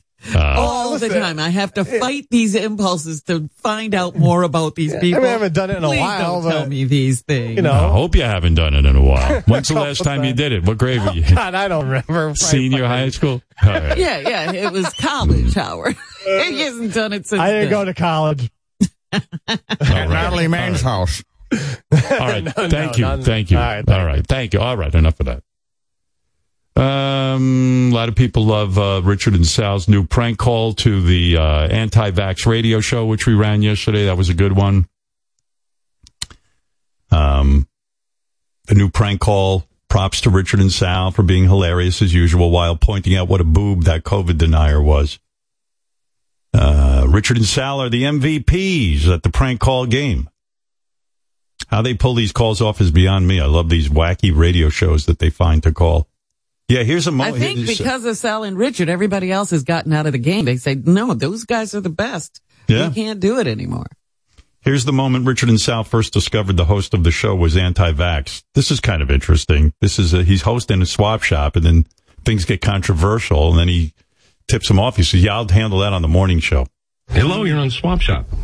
Let's go get a booster shot, a full shot of that Moderna here at one o'clock. Oh, well, it's nice knowing you. Uh, do you do you have them? oh, no. I, I, I have my opinion about all that stuff. We'll save that for the morning show. You ain't had one, have you? No, I have no intention of getting one. Better go get them. They don't do nothing to you. Yeah, well, that's uh, probably, it's a, well, This is a booster. We've done had the others. We get the booster. well, good luck with that. Oh, okay. Thank All you. right. Bye. Uh, we're going to join CBS Fake News in Progress. I'll see you all tomorrow. Wow. Yeah. It, what what's going on at Tradio? I thought that was a non-controversial kind of thing, but uh, these guys all in. I mean, giving out all kind of shitty advice. And then Um, calling the news he's leading into Yeah. fake news. Let's get to the fake news, Robin. Who? Who's running that station? Are they listening to him? Probably not. No one. King of all blacks, you're on the air in New Jersey. I haven't spoken to you in a while. Yeah, man. How you doing? Everything good? Yeah, everything's good. You're a multi-millionaire. How could it be bad? Like, hey, listen, um, uh, Michael. you know what I'm saying? If you got all the money, All right, all right. What do you want to say? We heard you. Go we on heard with you. We got you. topic. Yeah, yeah, yeah, yeah. Uh, uh, You don't have to explain. Like you- you're not doing He's a now going stand to up. elaborate on that Right. brilliant comment. Yeah, go go ahead, Ken. All right. Um, Michael Rappaport. I've been watching Wendy Williams ever since she left. He is the worst guest host ever to sit on that stage. Oh, really? He's always, he, al- he, I, I watch it because Sherri Shepherd, I don't think she should get this show. Wendy Williams is so dominant, but when he comes on, as soon as I see Michael Rappaport, I'm like, yo, what is he talking about? He's nervous. He wants to get everything out quick. He's jittery. He's the worst guest host. Well, I haven't seen. I haven't seen it. Uh, but And nor have uh, I. I have. Right. You can So I can't. me. You can trust me. You can trust me. Well, uh, he must be good at it if they keep asking him to come back. I mean, uh, th- there's probably a lot of people who want that job. So I would assume Michael is, uh, you know, somebody's a big fan of him. but he doesn't do it to get the job. It seems like he was called in and he's just doing the show. Like you know what But I mean? they It's wouldn't. They like- wouldn't. They wouldn't have him back if he wasn't any good. Yeah, there's plenty of have people out there, King. Michael isn't the only one available. Yeah, because they played into you know he's an actor. It's They they All right. need to get some. You're not you're not making a, a valid point here. I'm sorry. I am making a valid point. Well, the valid point is he doesn't like Michael on there. yeah, he feels but his rationale for But them doesn't bringing because him he on. doesn't. and- he doesn't have stage presence. He, he's nervous. He's playing, and uh, you know he's trying to make people laugh, and and he's doing everything because he's nervous. He got to zero in on one thing, one you know, and stay that way. Michael, the king is criticizing you. I will. I will The- the tell you. King- The king was uh, kicked out of WBLS radio station years ago for smelling Wendy Williams' seat. So I will uh, mention that. Uh, right, you panty, you panty sniffing sick. Fuck you. You're the king of Yeah, all there you hacks. go. Don't call There in. you go. Don't There call you go. in anymore. Okay, you fucking stereotype. You're an embarrassment. You're a fucking See, there you go. embarrassment. Uh, the there king you go of with the all hacks. racial stuff. See, there you Yeah, go the, with you're the racial ra- your name is King of All Blacks. You're an embarrassment to yourself. Go go empty some garbage, you fucking clown. You're a clown. Now let me You're a clown. let me say something. Why did they kick you out of WBLS? Why do you watch me on Wendy Williams every day, you fucking clown? You're, You're a not clown. on every day. You're not on every I'm day. on every day. You watch it, you clown. Go sniff some So if you panties, you fucking hey, clown. Mike, hey Mike, hey Mike, let You're me a you stereotype. Go. How Oh, much you jewelry are He's you wearing going- right now? How much well, jewelry King, right why, now? why didn't you guys have a real discussion? King, go ahead and say Yeah, what you want. thank you. Go ahead. Yeah. Hey, hey Mike, hey Mike, you fell into the trap. You on every day, right? Every day Hello? this week, yes. Yes, dummy. Okay, yeah, this week. Now, he- now he toned it down. Well, You- that's you a big the- deal. Wait a second. Yeah, Let me step in. King, that's a big deal. He's on all week. I mean, uh, and he's doing research for the Mama June interview tomorrow. Come on. What are you talking Of about? Course. Yeah. I'm talking You stink about more than the garbage truck that you you See? you stink more than the garbage truck. Yeah, see, see, you dumb motherfucker. You're a fucking clown. You you're how the king of nervous he is? nothing. That's how I feel he's on sorry for your He's wife. just like that. You're an He's embarrassment. nervous. He doesn't want me to talk because he's nervous. Talk. All right. So make your point. You're What do you clown. want to say? Okay. What do you want to Spit say? it out, dummy. Spit it out. See? He's nervous. Spit it out, stupid. All right. Yeah, I could see there's not going to be a dialogue. King, what, No, no, see? See what put out See? one thought. Put You out one thought. See, see. Spit Mike, it out, dummy. Mike, Mike, you it got out. everything. We're waiting. It's a show. This is a live show, dummy. Spit it out, you fucking fool. You fool. The audience is turning on you because you won't let me talk. They turning on you. You don't even know that. No. You see, you don't have Maybe stage presence. right. You- Everybody's you gotta being quiet. crowd, motherfucker. Everybody's Read being quiet, you bitch. All right. Okay. Let- let All me say this. Everybody's being quiet. Now you're nervous because I'm on the phone with you, you fucking clown. You're a stereotype. You're an embarrassment. What do you want to say, with the racial King? stuff and let me talk. Listen, if they got you on uh, uh, uh, every day, if they got you on every day, you got everything If going they for got you. you on right? every day, yeah, go ahead. Count my pockets now, dummy. You're white.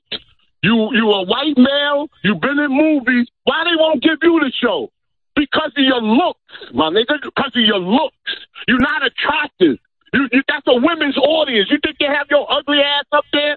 They got How could you there. say You that? a How could you say that? They, they got him. Why would they I have him on said if he's I just if he's it. Yeah? But but but but but they have him on all the time, so they obviously think he is He's like attractive. a- Howard, he's like a Pez. You know the remember, remember them Pez things that come out the mouth, the, the, the candy. No one. Yeah. That's what he is. hey, That's what he stupid. is. Stupid. Nobody, nobody agrees with you. No one can follow what you say. You're a dumb. Let me ask you a question, Mike. Let me ask you a question. You're dumb. If, oh, Mike, Mike, let me ask you a question. Uh, uh, uh, Mike, uh, uh, spit it out. Now you're all nervous. Spit it out, you fucking dummy. Hey, Mike, no one I even was- knows what you look right, like, you all right. fucking fool. All right, Mike, Okay. nobody, nobody, I'm a Mike, nobody. nobody knows what the. What. Oh, my God. This stuff All right, You're all going right, to guys. Watch, you All right, fucking idiot. all Are right. you- Thank you, you Mike. Thank you, hands? King. Thank you. No, wait, let Thank me- you. All right, all right. It, it's enough. Yeah. I mean, uh, this, that's outrageous. How can a guy say stop with the racial stuff who leads with my name is King of all blacks? I know. This is crazy. this is what I'm saying. I don't that was a crazy. that at all. That was a crazy argument right there. and he's telling him uh, he's ugly. I mean, what is that? Uh, at our door right now is William Shatner. He would like to do a Seals and Crofts song in honor of uh, Jim Seals dying. A lot of people, uh, you know, they don't think about Seals and Crofts, but the guy died, and Bill Shatner would like to. Uh, of course, he was captain of the Star Trek. He was. Uh, uh, he what was the other TV show he was in? Robin, you know the name. T.J. Hooker. T.J. Hooker. That's right. That's right. Uh, uh, uh, welcome, Mr. Shatner. And, and what song will you be doing for us? Thank you very much. You know, I really would love to sing Summer Breeze, and this is mostly to convince you, Robin, that these lyrics are amazing. Go ahead, please. I'll start with the chorus because it's much more familiar. Thank you. Summer breeze makes me feel fine. Blowing through the jasmine in my mind. Do you? Can I ask a question? Do you? I, I love this, but do you? Do you consider this singing or rapping? Summer breeze makes me feel fine. Blowing through the jasmine in my mind.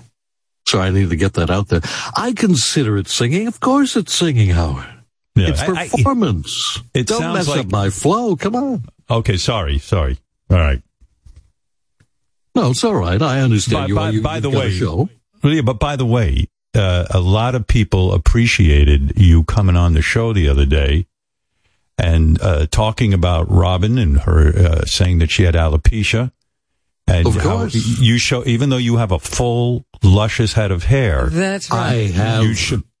completely luscious locks. And, And I they- can't imagine what it feels like not to have real hair. Well, people loved your empathy with Robin, even though you are blessed with lots of hair. Yeah, My he reached head- across that chasm of the haired and the hairless. Yeah. I, well, you know, I, I should have hair awards. Uh, you know, not you, Howard. My head Right, right. grows like a chia pet. I'm blessed. I'm 91 years old. Look at my beautiful hair. I know, and it's youthful looking. It's not even, there's not a bit of gray. I mean, it's fabulous. All right. Listen, I gotta go. Thank you for the uh, Seals and Crofts tribute. I loved it. Uh, uh, do you want to sing anything else or you're done? You're done with that song? Tonight, while the lights are shining and the microphone is on, I'll play for you. So many will be the blessings and so short. Well, the time. I'll stay with you, but I'll play with you. I love you. Yes, I do. You can say that I'm your friend. You can see my life begin and end. Oh, Robin. Are we I'll still doing Summer for you. Breeze? What are we I doing? don't even know what this song Yeah. is. What is that? Yeah. I'll play song for you. It's another one of their wonderful oh, hits. oh, you I should see. really pay attention to their albums, Robin. There's a whole world of beautiful music and lyrics. All right. Thank you. Thank you. All right. Thank you. My Okay. pleasure. Yeah, all right, there you go. By the way, I never finished the. I, let me finish this. This is because all the fans wrote in about Johnny Depp and Amber Heard. We were talking about the verdict. Uh, Johnny was awarded more than ten million dollars in damages, while Amber Heard was. Uh, she walked away with two million. I did the math. I thought he was 15 and she was two. Well, they were reduced compensatory damages. They can only go so Oh. high. Blah blah blah blah blah. I was reading the law, but uh, I did the quick math. He got ten. She got two. So uh, what you're looking at is a difference of now. What I do is go nine, eight, eight million dollars. Okay. So the the fans wrote in. You're 100 percent right about the jury being the ultimate deciders. In this case, they are a group of complete strangers who know nothing. I'm with Howard. This case could have been thrown out right away if a judge was the jury instead of the jury being the jury. Uh, on a lighter note, the fans enjoyed our Johnny Depp impersonator. Uh, Howard, I think 2023 just arrived while the Johnny Depp impersonator tried to get out one sentence. Who spoke slower? Eric, the actor, or Johnny Depp? Yes, he was very, very slow. I was cracking up at fake Johnny Depp's extremely long pauses. It was dead on. Thank you very much. Um, yeah, and Broadway's already prepared. Did you read this? Bro- Broadway is preparing a Johnny Depp Amber Heard musical. Oh God, help us. Are you Yeah. Serious? I'm dead serious. I mean, Robin. what, whatever, what Broadway show ever had lyrics about a turd in a bed? Here's well, here's the song from the. Uh, here's one of the songs. Actor Johnny Depp is suing his ex-wife, Amber Heard, in court on Wednesday. Depp detailed the infamous defecation incident. I remember I caught Amber red-handed, making a grumpy in our bed. Picture this. It was brown and oily. Was the teacup Yorkie, she said. She dropped a grumpy on my bedspread. It wasn't me. She rubbed her poopy on my pillow. It wasn't me. She left a dookie on my duvet. It wasn't me. Oh, fuck your burnt corpse and throw it in the back of a Honda Civic. Nice. It's a Wow. good. Uh, I'd go see that. Uh, way better than Diana the musical. Way better. I think already. so. Better subject matter for sure. You bet. Uh, hey, while we're talking about Johnny Depp, on Monday we played a tape of a woman outside the Johnny Depp Amber Heard trial, and they were all in love with Johnny, willing to do anything for him sexually. Uh, it was it was quite depressing because um, we recently asked women on the street if they would rather date me or Johnny Depp, and it didn't go well for me. And I was, you know, I mean, come on, he wasn't exactly. Women, uh, uh, uh, are are all women crazy? Because I'm we saw you, I that bunch at the Johnny Depp trial, and then on the streets of New York, we couldn't find one sane person.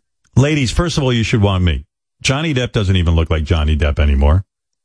All right, admitted, admittedly, I look like me. I, I No, get you it, look but better. You look great. You have gotten greater better. as time has gone on. You age well.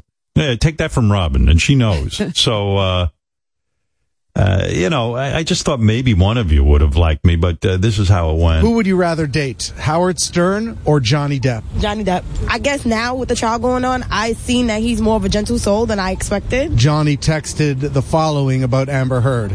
Let's drown her before we burn her. I will fuck her burnt corpse afterwards to make sure she's dead. So would you still rather date Johnny Depp? I mean, uh, you're asking me to take words over actions. So yeah, still Johnny. Johnny Depp. What? Well, he's more sexually appealing to me than Howard Stern doesn't do anything to me. But Johnny texted the following about Amber Heard. I have not one ounce of emotion for this gold digging, low level, dime dozen, mushy, pointless, dangling, overused, flappy fish market. He was mad. You know, that happens sometimes. Still Johnny Depp. Johnny Depp. Why? Good question. Um, don't like Howard Stern. He's obnoxious. Uh, but how about Johnny texted the following about Amber Heard? I hoped her rotting corpse was decomposing in the fucking trunk of a Honda Civic. Still Johnny Depp. It's all words. Jesus. Oh my Man. God. They're This is the story of my life. anything he does. Yeah. Well, that's it. When you got the looks, that's what the ladies want. This has been my problem. I don't have the looks. But have they seen Johnny Depp lately? Are they looking at old pictures of Johnny Depp? I mean, this has always been the what story are on they the show. showing out there on the street? Women seem willing to date anyone or anything instead of me. Uh, listen to this clip from a few years ago. Who would you rather date, Howard Stern or a poisonous spider? The spider. I would rather have the spider. The Why? spider will not do any damage mentally, spiritually. The poisonous spider. Howard Stern or a python?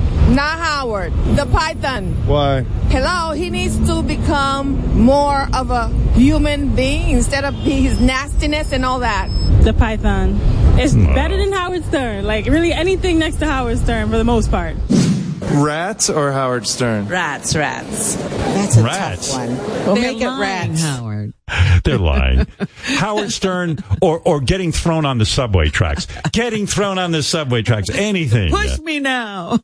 Howard Stern or pancreatic cancer, a, a death sentence. Pancreatic cancer. This is outrageous. I, alwa- I, I, and if I didn't feel shitty enough about myself, we went out on the street and conducted a news survey, which I wish they had. Who would you rather have sex with, Howard Stern or a dolphin? Dolphins are very smart. I mean, I'm a sapiosexual too, so intelligence turns me on completely. Yeah, I would definitely take the dolphin over Howard. What would you rather have? Sex with Howard Stern Never. or get long term COVID? Never. Either one, never. You have to pick one. Get long term COVID because I can't stand Howard Stern. If you had a choice, would you sleep with Howard Stern or Vladimir Putin? oh my God. Uh, I guess I, I'd have to say Putin, maybe. Who would you rather have sex with, Howard Stern or your partner who ends up pooping in your bed? My partner who ends up pooping in my bed because you can clean sheets, but Howard Stern lasts forever. Who would you rather have Oh. sex with, Howard Stern or O.J. Simpson? Oh, da- for sure, OJ. OJ's innocent and fine as hell. What would you rather have sex with, Howard Stern or a dead body? Oh, whose dead body? oh, like a dead body, dead body of your choice. Oh, or something. Yeah, I'm gonna have to go with dead body of my choice. And who would that dead body be? Um, what dead body? Anybody but Howard Stern's? Who would you rather have sex with, Howard Stern or sex with a tree? You know what? Gonna go for Howard Stern. Sex with a Oh. tree sounds a little too painful. Then again, Howard's face is a little bit painful too. So I might have to take my answer back. I think I'm going for the tree. Oh, shit! I was almost, in. It was so close. I'm sure this is somehow weighted. I, I don't. Uh, I mean, yeah, these women are just being funny, I think. Howard Stern or being burned alive? Burned alive. Oh, come on. Women you can't trust. I'm, I'm going to tell you that, Howard, because I've seen these women when you walk into a room. Uh, you know, you've seen it in action. You've seen the and charisma they that I. swoon and they want to come Yep. near you. They don't. They are competing for your attention. I see what you're up But- to. And I tell you what, more dudes are excited when I walk in the room too. I know they sometimes have to fight off. They know. we did find one woman who thought I was attractive. If you want to hear that, I, yeah, I'm telling you, these are all real. What would you rather do? Sleep with Howard Stern or have COVID? Sleep with Howard Stern. You like Howard Stern? Oh yeah, back in the day with his curly hair. Oh yes, definitely. Sleep with Howard Stern. What's the sexiest thing about Howard? His nose. Really? He would be an excellent oral partner, like for a 69. The nose, it gets right to the point. How would you like Howard to finish you off with his nose? Like, take us through it. Well, I think I definitely would want him to, you know, lick on the clit, but with his nose, like dig in the hole a little bit or whatever. And then maybe we can switch it around and we can have him sucking out the hole and then him putting his nose, like, you know, in the ass, you know. We, got, we can do different shit, a lot of different shit. So is his nose almost like a penis? The way I remember it, if I'm remembering it correctly. Unless I'm confusing. No, I'm not confusing. No, yes, it's Howard Stern. If you owned, let's say, a sex toy company, would you make a sex toy shaped like Howard's nose? Oh, definitely. Because of the. Whole, yes, definitely. What would you call it? The howdy doody. Well, I think she thinks I'm an anteater or something. The way she's describing me. No, yeah, your your nose has special powers. I'm determined to win this. Can you guys go out and ask women if they'd rather have sex with Howard Stern or beheaded by ISIS? I am sure I could win that. Or, or ask them eh, Howard Stern or gushing blood from your asshole. Which would you choose? I think I'd win that. I think I'd win that. I Uh, think so, Howard. It's no. just, it's, I, again, I know they're lying. I know they're lying. Uh, they're, they're lying. If I got them in a room and I seduced them, they would. Uh, they, They would would be. just be, right. oh Thank my God, that Howard, I don't even care about Johnny Depp anymore. And you guys are asking the wrong question. Say uh, Howard Stern or napalm, because that hurts. right, Robin? They, they got to ask the right question. That's right. That, that burns you. It's terrible. Yeah. Um, what else?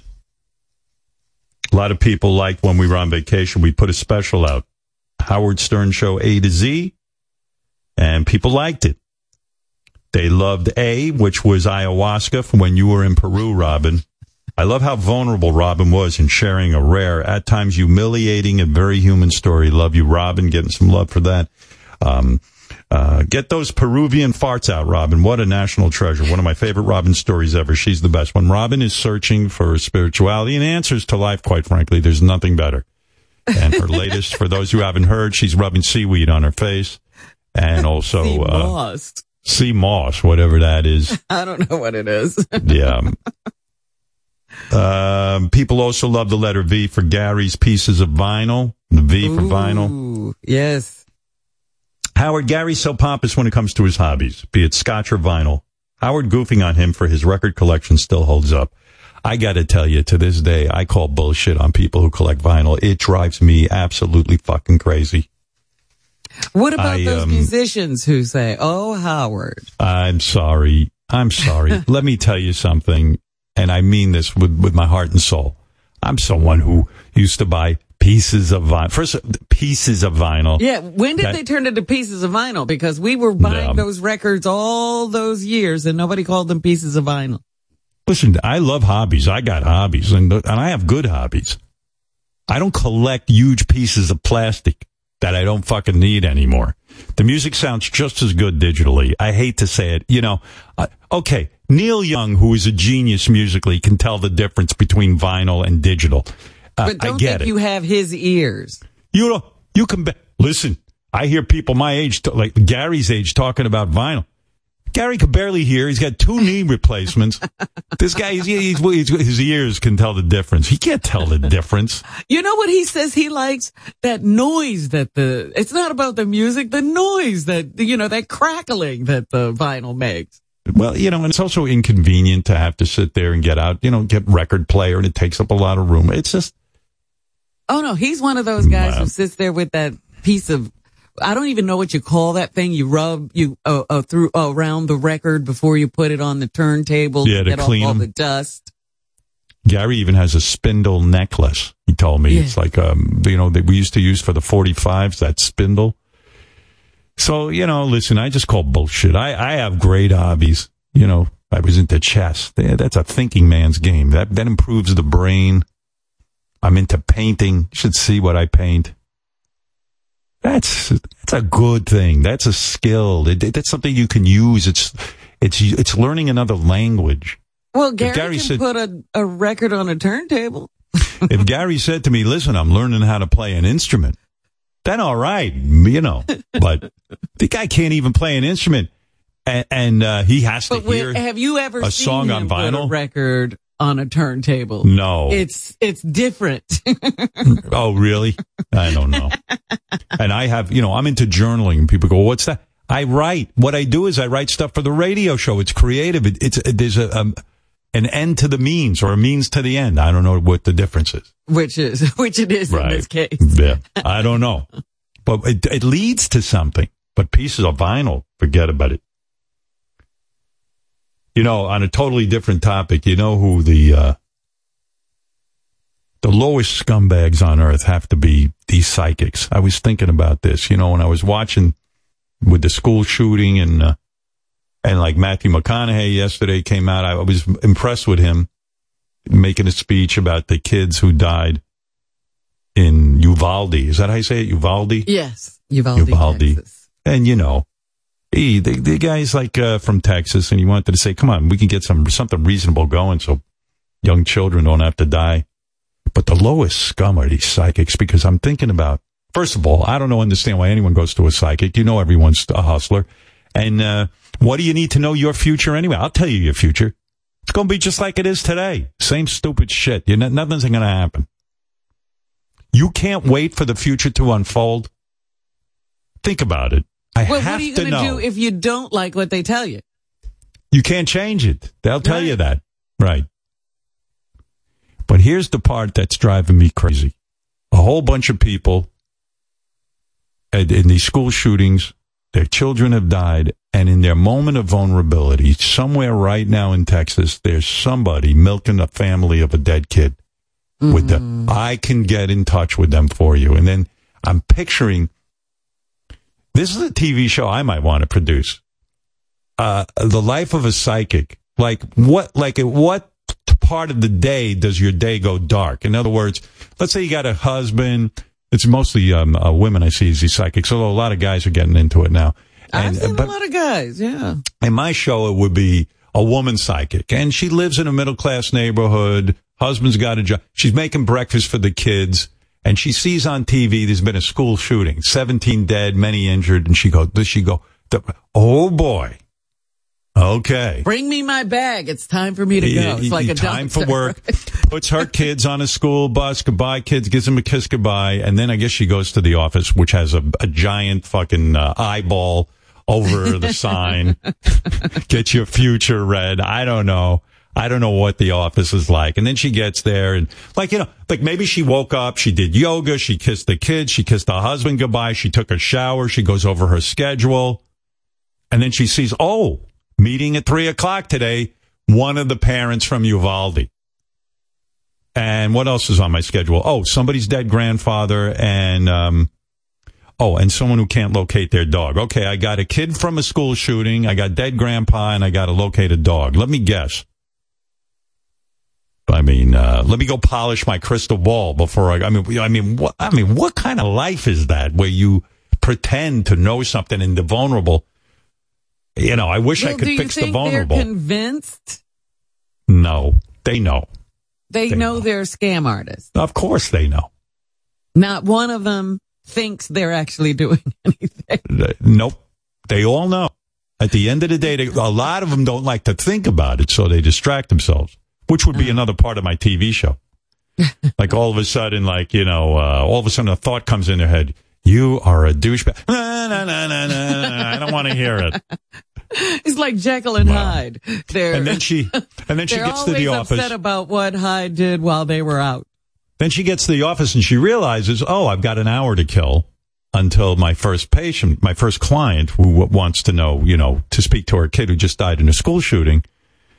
So I'll light my incense and I got to make sure my credit card reader is working because you don't want to snafu. You know, Yeah, when somebody's that disturbed. everything that has to do with payment.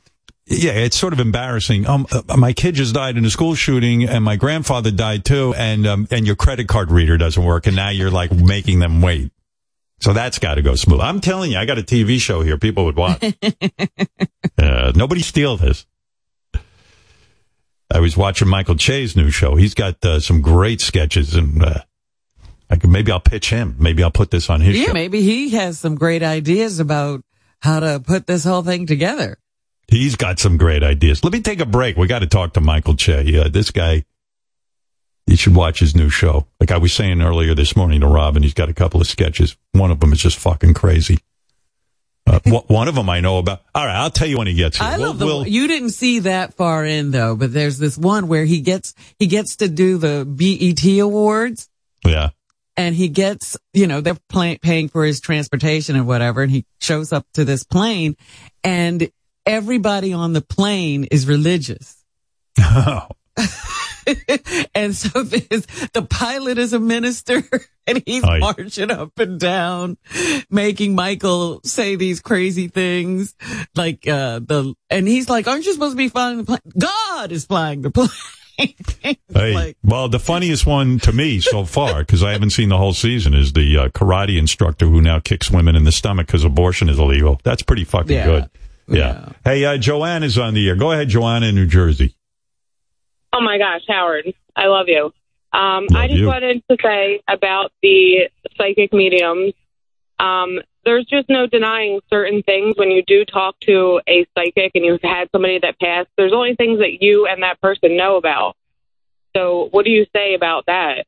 I'll tell you what You know, I say. You're not going to want to hear it, Joanna, because you're gullible. And I, I don't mean that with any disrespect, but this is, you know, the psychic game is an interesting one. And any scam is a good one that if you can make money, but you got to live with yourself. That's the dilemma.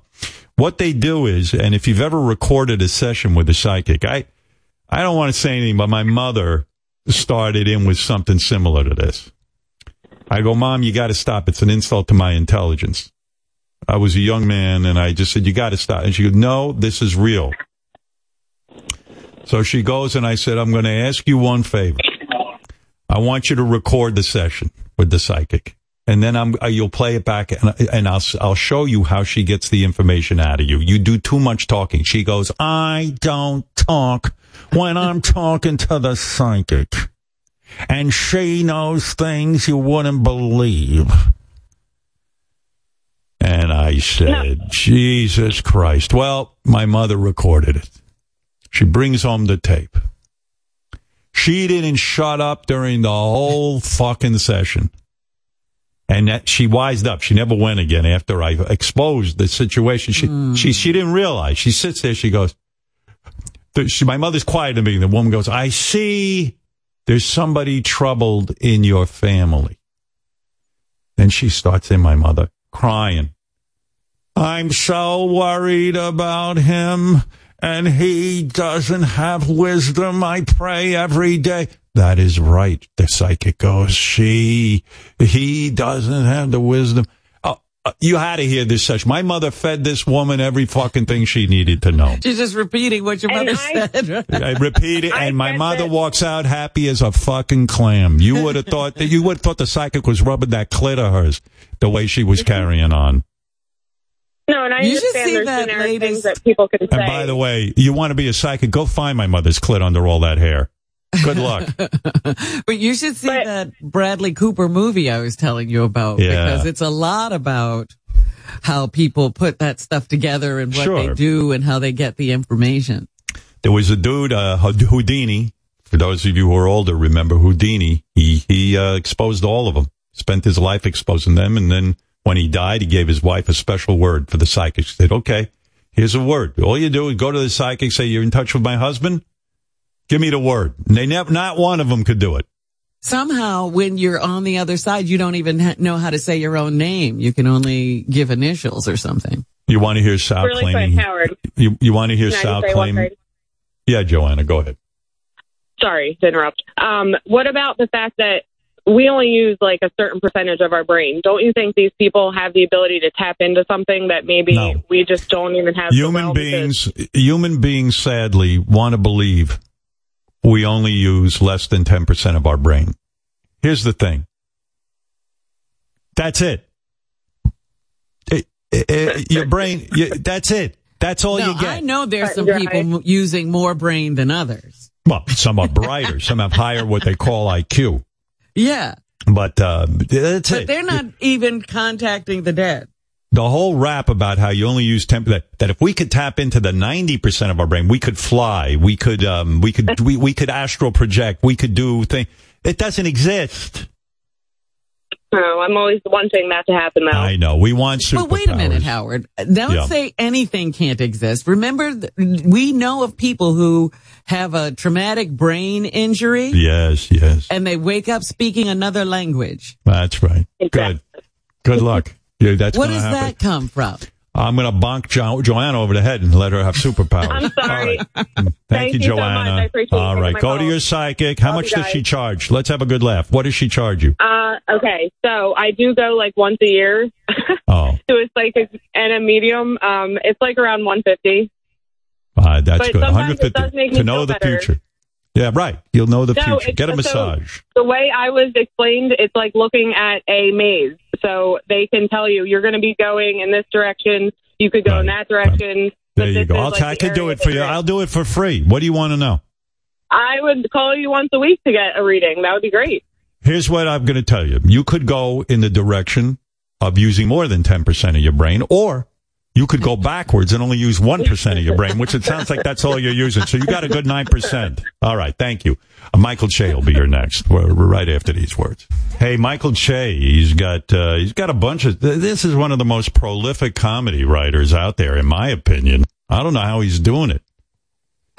Um, d- I mean, I'm Michael. Hi. Good What's up, man? again. How are Hey. you? Thanks for having me. Yeah, He pleasure doesn't- having you.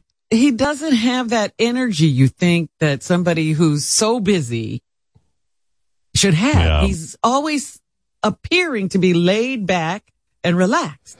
Oh Yeah, yeah, well, that's- I have that's a- part of it. I have a really good psychic, and we we talk about uh, energy transferring.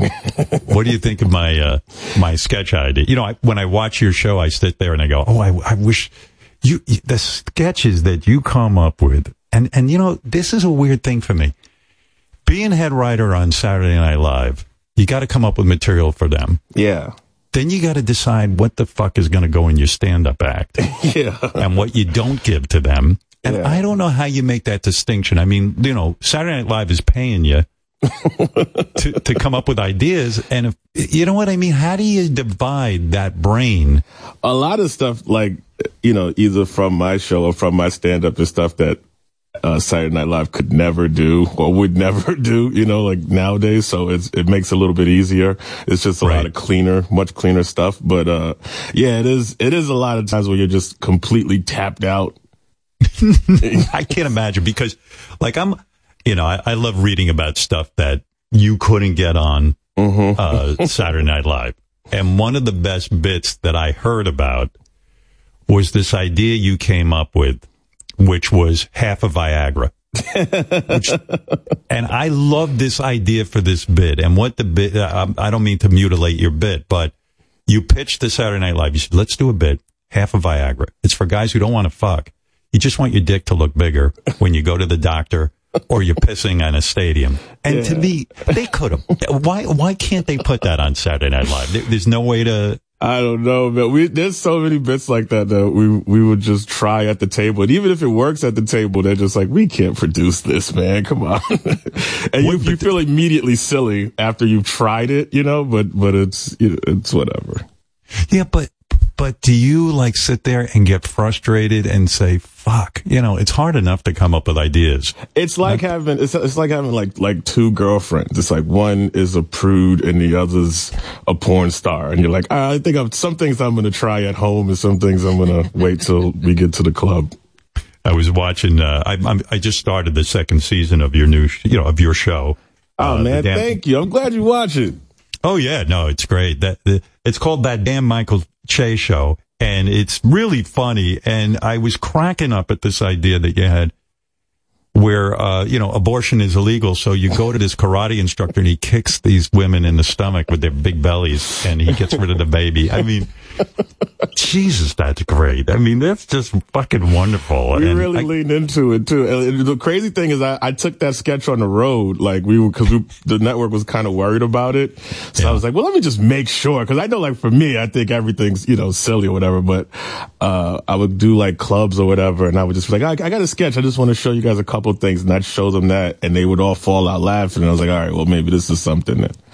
who's the guy who plays the karate guy? Because he's funny. I He's mean, like it- just some central casting dude. Like he's just like some Oh. regular guy. He's not. A, he's not even like a sketch performer. We just like we seen him audition on tape. We was like that guy. He thinks this is real. It was. He was great though. He was so funny. Uh, aren't the you know like I know you'll put comedians in roles because the guys that you think are funny, but comedians aren't as good in sketch comedy as actors, right? I mean, uh, like that guy, the karate instructor, is just fucking funny. Yeah, it's it's uh it's kind of like that that Leslie Nielsen thing where the playing it straight is is a lot funnier than trying to find the joke a lot of times. You know what I mean? So the straighter you play it and the more convicted you play it. That's something you learn on SNL too because sometimes you'll have comedians on and they want to be the funniest part of everything. And then sometimes you'll have an actor that's just like I just want to just tell me what the role is and they can play it straight and it's it's 10 times funnier. Uh, That's something like Chris Rock told me. He, we were we were somewhere, and there was another comedian or two in the room, and Chris was being really funny. and two seconds later, after Chris finished saying what he was saying, the other comedian started jumping in and had to outdo him. And he leaned in and he whispered to me, he goes, couldn't let me have the moment. Couldn't let me have it. You know what I mean? It was like, yeah, it just couldn't happen, could it? Yeah, And- no, yeah. And he's the Yeah. greatest, right? he is. He's the greatest. And you think people would lay back and say, okay, Chris Rock's in the room. I was thinking about it. Uh, one time I was, uh, I did, I got to do, uh, his movie take, uh, what was it? Uh, top five, top five years ago. And there was a scene with like me, him and Rosario Dawson that got cut from the movie. But it, we were like in a radio station and I'm talking to Rosario in like, in like a downtime, you know, part of it. And she's so nice. Like, you know, Rosario's just like the sweetest person. And I never met her before. And she's like, are you sure we've never met? Because I feel like, I, I you know, I, we've met before. And I was like, I, I don't think so. You know, this is Rosario Dawson. I'm like, I don't know. I don't think so. And Chris is on the other side and he's like, you don't think so? You're not sure if you met Rosario Dawson? But he says it so loud and Yeah. everyone's cracking up. I'm like, yeah, man, I don't know what to say. What I, I'm trying to be nice. But yeah, he's the best. That's part of it. He's so loud when he should be quiet. I was at I was at a Paul McCartney concert and I'm there because my daughter, my young daughter wanted to go. And she says to me, "Dad, can you get me Paul McCartney's autograph?" Now I'm fucking dying cuz I can't believe I'm going to ask Paul McCartney for an autograph. I don't want to do this. Yeah. Chris Rock is in the room too. Oh. And Chris says to me, you're going to ask Paul McCartney for an autograph? Oh, I got to see this. This is great. So he's goofing on me. And then two seconds later, I go up and Paul does this thing where he goes, Oh yeah, uh, yeah, we must do that. We must. And then Paul backs out of the room. And Right, goes- right. And then, and then Chris comes up and goes, ah, you know, like, oh man. And, he goes, uh, and he just started goofing on me for asking Paul McCartney for the autograph. And it was just the funniest thing ever. Some I just, people I- are just like so good at that too, like just knowing how to get that. I don't know. Some people just good. Like, like I was at a, one of the first after parties I was at as a, like as a writer. That's no, actually it must have been like, it must have been like a couple seasons in. Um, maybe two seasons in and Paul McCartney was there. And everybody's kind of hovering out like we, we gotta see if we could like get an auto talk to Paul McCartney. And nobody wants to go over there. And and we're just like trying to figure out and devise a plan to go over there and talk to Paul McCartney. And five minutes later I look over and Leslie's just all over Paul McCartney hugging him. They're taking pictures. They're having a blast. I'm like well why the fuck couldn't we do that? Like we could've just walked up to him. Some people just ah. know how to do it. And they're like he was so happy to take it too for her Yeah, you know that sketch you wrote on Saturday Night Live that for some reason it comes to mind when you say it. Uh, you know, and that's that's a difficult thing too. I bet for you that like with musicians, they get to go out and perform the songs. A lot of the great sketches you wrote, you're not even in. No, yeah. And, and and doesn't that bother you sometimes? Like you know, people don't know I wrote that. No, it, doesn't bother me. I, I like it more. I like being behind the scenes. The only time I like being on camera is if I'm doing stand up, honestly. Like they, they, they, it's like pulling teeth to get me to actually act in something. Or no, even on my show, the only reason why I was acting is because I found out how much money I make if I'm in stuff than if I just wrote it. Right, so I was like, yeah, right. maybe I'll, maybe I should put myself in some of this shit. But, uh, no, uh, literally like, you know, SNL, I, I like, I love the, the part of the solving the puzzle part, you know? I love kind of being behind and fixing it. Oh, this doesn't work. Maybe we should cut this. We need to beat this and stuff like that. Like, I like that. You really love it. You love the writing process. The Yeah. the, the sketch I was thinking of is the one you wrote with uh, the two guys auditioning to be uh, in the Prince uh, movie. They're, they're casting for a Prince movie, and it's Rami uh, Rami Malek. I don't know how you say his name, but but it, it is so. And and Kenan's the other Kenan. Prince. You know, and- it's, cr- what's crazy is, uh, I half got that idea from Chris Rock. Really? How so? Well, he, um, the week before, or I don't know if it was the week before or maybe the week of, like early in the week, uh, he called, you know, sometimes like comedians will just call me with like half an idea, barely, and they're just like, he does a really good Prince. You should make him Prince. And then they hang up. you're like, what, what was, what's that? You know, like, like What do I do? Yeah, yeah, You're like you're on Chopped or something. Like, you know, your, your ingredient is Prince. And like, all right, cool. So, yeah, it's like yeah, yeah, it's like one of those improv sessions. Uh, be a tree, and William Shatner comes to visit the tree. Go ahead and make something funny. so we were just, I was just like trying to think of something that, and that's kind of what came up. But yeah, it was, it was kind of like from rock, like, oh, make him Prince and something. And I was like, all right. Yeah, no, that's great. There's uh, there's in your new show. It's not new anymore. It's your second season, but in the new season, you do the the first episode is so fucking strong. You got a sketch about um this whole scared straight, the prisoners who talk to little kids. This is such a great idea. L- little kids getting yelled at by prisoners, and the prisoner comes in. He's a big tough guy, and he's screaming at the kids, and then the kids are like, "Hey, man." I murdered someone. and then the, the fucking con is like, I, I got to get out of the room. These kids are going to beat the shit out of me. It's so great to see the, the, the, the prisoner gets, he goes, I have this in here for weed. I didn't do anything this bad. It's just so funny. Who's the guy who plays the convict? He That's was uh, really Greer Barnes, man. He's one of the funniest stand-ups. Like he's to uh, go on tour with Chappelle a lot, so I always knew him from him being on Chappelle's show. And then when I started in the clubs, I would you know see him at the clubs, and he was he's always like one of the hardest guys to follow in New York City. And uh, yeah, he he's one of the funniest guys I know.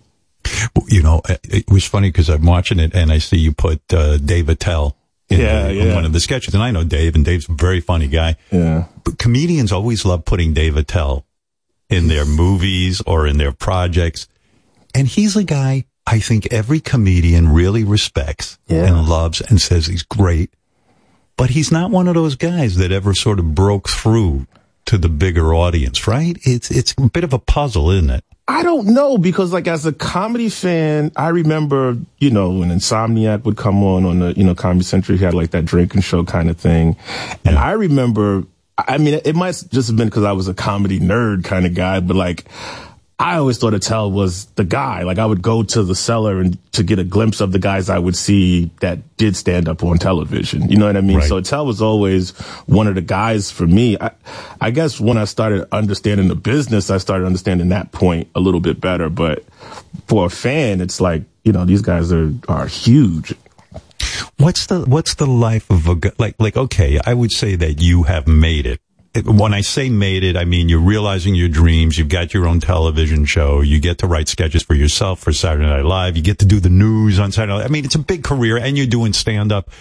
Personally, I don't know how you're living your life. I mean, you got to be you got to be writing day and what is the process for you? You wake up in the morning. I'm, I'm talking on a typical morning. Let's say a day. Yeah. Uh, on the weekend, do you write comedy? Well, I think it's very kind of you to believe that I wake up in mornings, but uh, around two or three p.m. You know, no, uh, yeah, it's usually like you you're texting. It's I, I always feel like most material comes from interactions, just being frustrated. If I, you know, I just talk to my friends, and the faster I'm frustrated, the faster I come up with some sort of a bit, and then just that seedling of a bit, I'll use whatever 15 minutes of material I have on stage to get to that one little point. Sometimes I'm on stage just to say one sentence out loud to see if it's remotely interesting. Once it's interesting, then I could try to figure out how it becomes a bit or a sketch or whatever. And some things, you know, I'm like, oh, this could be better if it's written as a sketch. And then you figure out what show it should go on. You know what I mean? But for the most part, it's, it comes from just interacting. So when you write a funny joke for Weekend Update, Mm-hmm. do you sit there and go, why the fuck am I, I got to do this in my stand up. This would be so much better. And then I could get so much more mileage out of it. I could probably get a, you know, I could go out and do the clubs with it and all this kind of, I don't understand how that just works. Well, that's that's really what it comes down to. It's, it's usually like, um, man, I I, I don't like, weekend update. We try to go quickly because we don't have that much time, so we can't ever say anything too important or or weighty because we only have about twelve seconds to say something about it. You know what I mean? So right, it's like a lot of stuff I'd rather do stand up because I could take ten minutes on it, and you know you see other guys that do kind of this version of comedy news. Like I I saw Trevor recently, and we were talking about. I was telling him like you know a lot of subjects I won't even really touch in the way you do because you lock in for eight minutes and say something so weighty and, and research and Oliver's doing 30 minutes on one subject and then we got like 15 seconds to have a point and people were like, well, that was slight. I'm like, well, duh, it's, it's, a, it's a slight format, you know, and then we got to bring out somebody that's dressed like a penguin or something and talk to them. And so you want to hear something smart with a guy that's talking to an imaginary, you know, whatever. So for for update, I try we try to just kind of come up with something that's just like a hard joke and move on, and things like that. You know, make it easier to be like, okay, what goes where. Yeah, I was just thinking as you said that, I really do prefer, just as a human being, and I, no disrespect to Trevor, who I've had on the show, or John Oliver, what he does, they're kind of brilliant. But I do prefer the weekend update kind of punchline, you know, set up punchline, set up punchline. It's, it's so satisfying as a, as a viewer. It's a harder You know? gig, I think. I think that, that that's why it's more satisfying for me too. We probably have the same sensibility where to me it's it's so much harder to get a hard laugh at something that everyone is kind of you know, I see people in full tears talking about comedy subjects. I'm like, good lord, when, when's Rickles coming out? You know, that kind of thing. But, but, but it's like, for, for us, we're just trying to get that, we're trying to just get the laugh. It, it's like a, it's a pendulum. It, it started one way and it ends up another and it goes back. Getting back to this idea of your day, I, I really want to know how you work. You know, uh, Jimmy Kimmel bought me a book. It was about how great artists spend their time. Like, in other words, what is their regimen? What is their routine? I'm imagining, all jokes aside, that you're a very routined person, that there's got to be a point in your day where you sit down to go to work. Mm-hmm. In other words, you have your coffee. Yeah. I don't know what you do. I'd love to know. I, I really want the minutia. You have your coffee, you eat your breakfast, and you take your dump, I don't and then eat. you go, you don't eat breakfast? I, I very rarely eat. I eat. I wait till like I forget to eat all the time. Like my, you know, sometimes my assistant has to be like, "Did you eat today?" And it'd be fully seven thirty, and I'm like, "Oh that no. I didn't." Well, because the the day escapes me. like it's just literally. I kind of.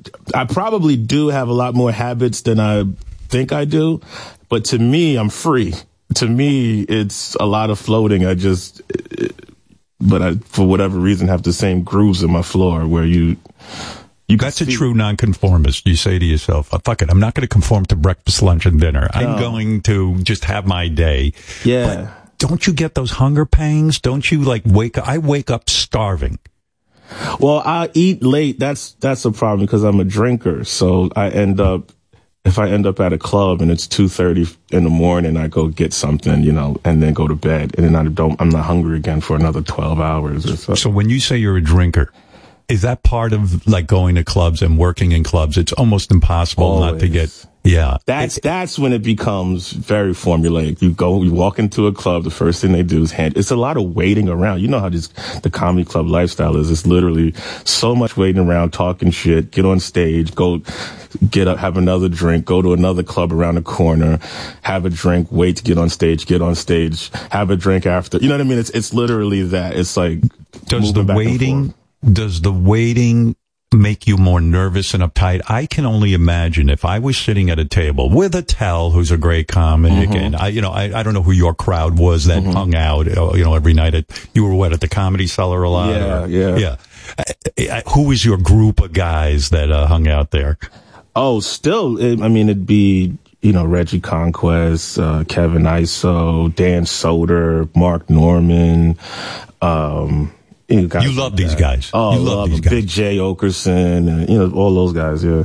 And when you're sitting there waiting to go on, Mm-hmm. and a comic is up on stage, and you guys are all sitting around, and you're making fun of the comic up on stage who's bombing, doesn't that give you anxiety? Doesn't that make you No. more? No, no, no, no. It's a lot. It's to me, it's like being a cop. It's like every situation's funny because you've been in that version of a of that situation at, at least a dozen times when you're at that point in your career.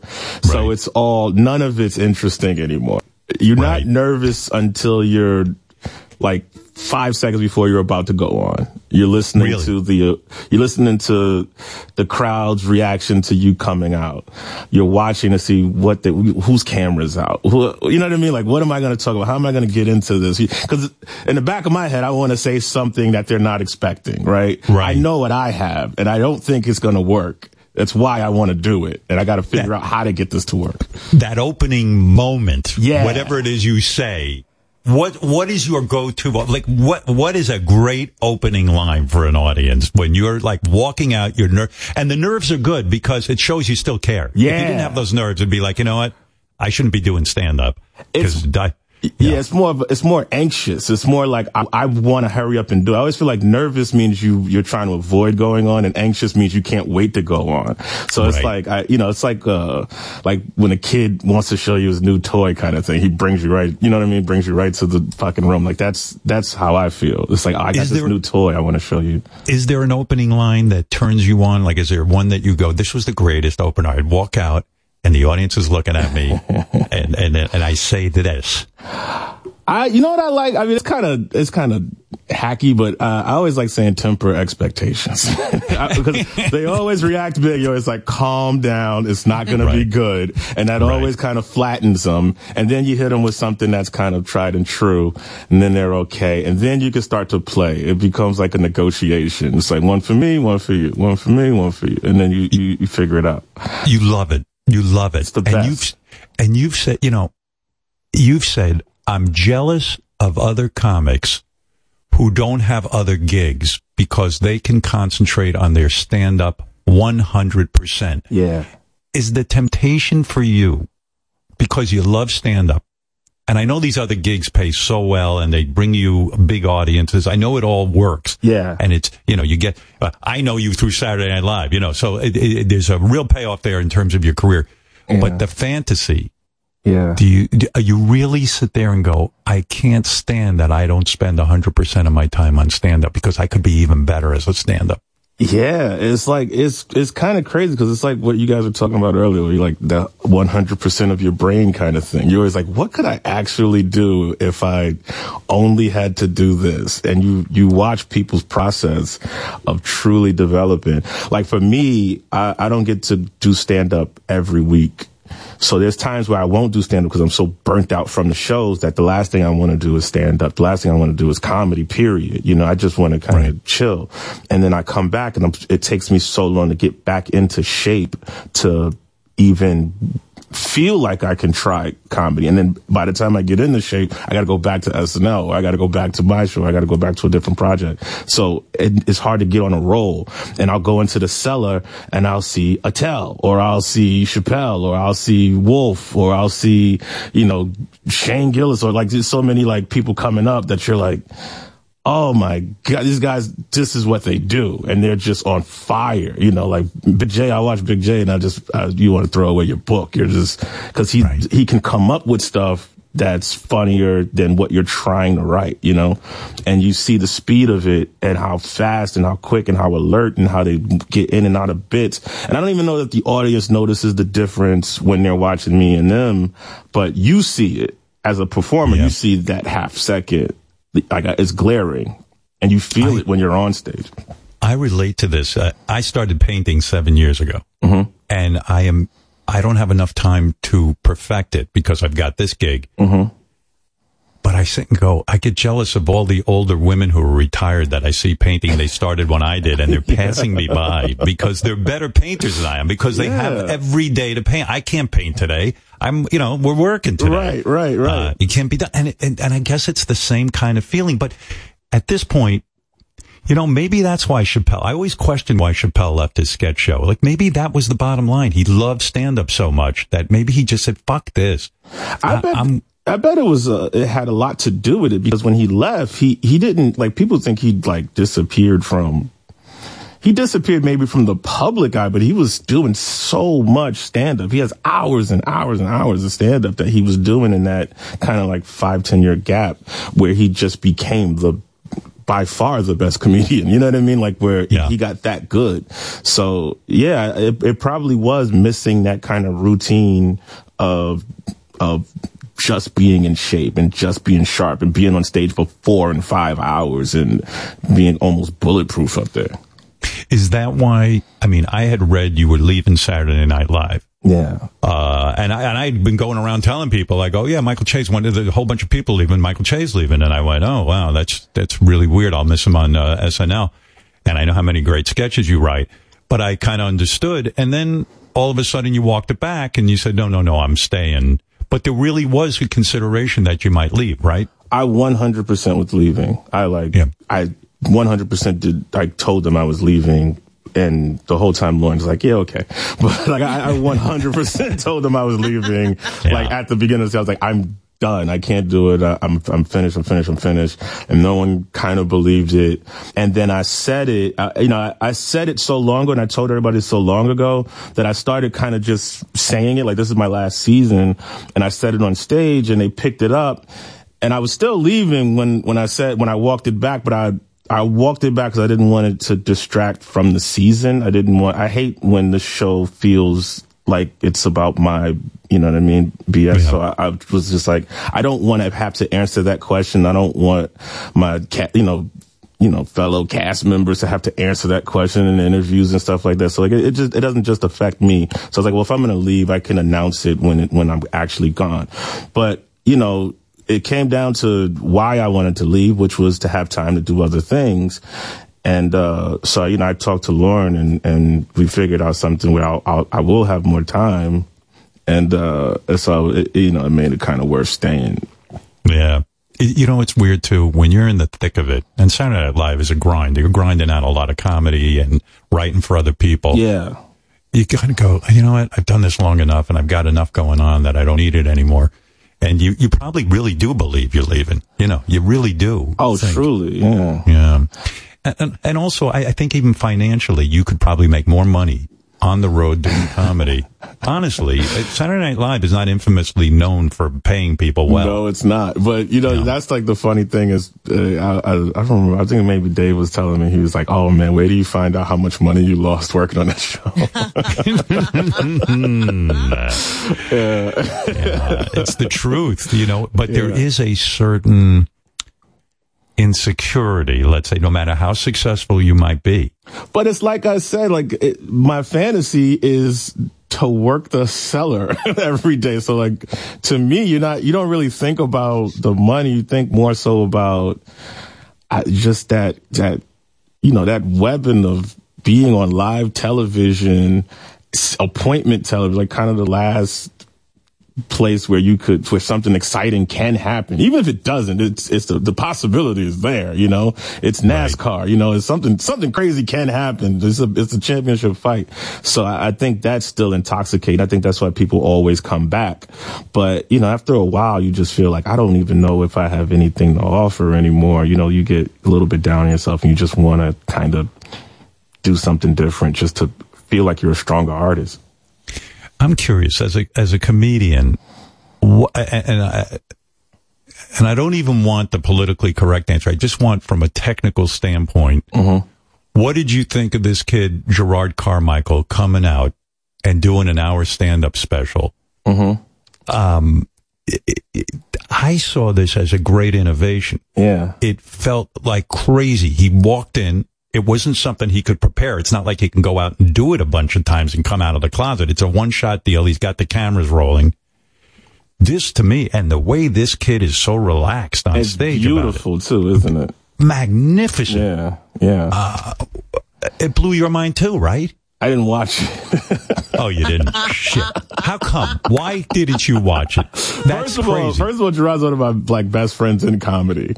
Okay. And and so we we worked together before that. Like I remember when he was getting ready for the special, we did like a I think we did a show or something at at the cellar, uh, oddly, and uh, we've been talking about it, and um. And then he did SNL, and he was like, you know, gearing up for the release of it. But I still But hadn't what, what were you talking about? You were talking about the idea of him coming out of the closet on on TV. Is that what you were talking to him no, about? I, I don't know. I just, I knew he was like, he was, Jerrod's an interesting guy because he, he's so, he's, he's like, he's so elusive and you never know how much he wants to give you. you know what I mean? In like a, in like a personal relationship as a friend. And so like, you know, I knew he was, uh, I knew he was a, a lot more open to that part of his life in conversation and on stage because he wasn't coming out on stage. He was just speaking from the experience of a gay man on stage when, and we were all like, Oh, well, this is interesting. He's just saying it now, you know, like it was, I didn't know that the special would be him coming out. I, I didn't know how he was going to do it, but watching the way he was doing material, I, I could kind of already tell what the special was. And then I saw the promo for it and I was like, oh, this is, this is going to be excellent. But it's so hard for me to sit down and watch a stand up special. It's like, why? Virtually impossible. Why? Uh, First of all, I can't sit still for it because I'm just editing it in my head. I see. I can't enjoy it. I'm at work. It's like literally you're just back at work kind of watching. You're like, oh, I would have, oh, I wish, oh, da, da, da. You know, like, oh man, I should. Oh, you know what? I would have went in this direction. I, I would do this actually. Da, da, da. It's like, it's, it's hard to enjoy. I can't just sit down, relax and just look So you you won't watch a Chappelle a Chappelle who's the I, I agree with you greatest Yeah. of all time. Yeah. You won't watch his special. In other words, it would be too difficult to uh, separate yourself. I didn't see the I didn't see the closer. I didn't see the latest one. Um I saw I saw the Sticks and Stones one because he had like a screening for it and I was at the screening for it. Right. And I also like I said like I, I see these guys on the road all the time. You work with them so you know the bits. You know like so when people talk about it, like oh did you see when he did this? I'm like yeah I see when he did it 6 months ago or I see when he did it 2 weeks ago or whatever. So you see them, you know they act but to like sit and watch the polished finished special it's hard to it's hard for me to enjoy. Yeah, I mean, um, um, It also finalizes it. Like you, can, I could hear a joke ten times and enjoy it ten times, but once I've seen it on the special, I'd never want to hear it again. So it kind of kills it. It's almost like going to your friend's uh, like a joke's burial. You know what I mean? Right. No, Because you're over. absolutely right. Yeah. Yeah. Yeah. It's crazy. And, and, uh, and I always think, geez, these guys are retiring these jokes. Once everyone's heard them, it's like now they got to come up with a whole new act. And, Right. oh my God, it's brutal. But before Um, they've taped it, you could watch it a hundred times and enjoy it every time. Because the fun is watching the audience react to those jokes, right? I always get like people will be like, "Why do you laugh at your own jokes?" Like I'm not laughing at my joke. I'm laughing at the audience laugh or not laugh at my jokes. Like that's what's Yeah, right. funny to me. You know what I mean? It's it's we got a perspective too. Like you're looking at us try to make you laugh, but I'm watching everybody look at me in horror. You know, that's always Oh. funny.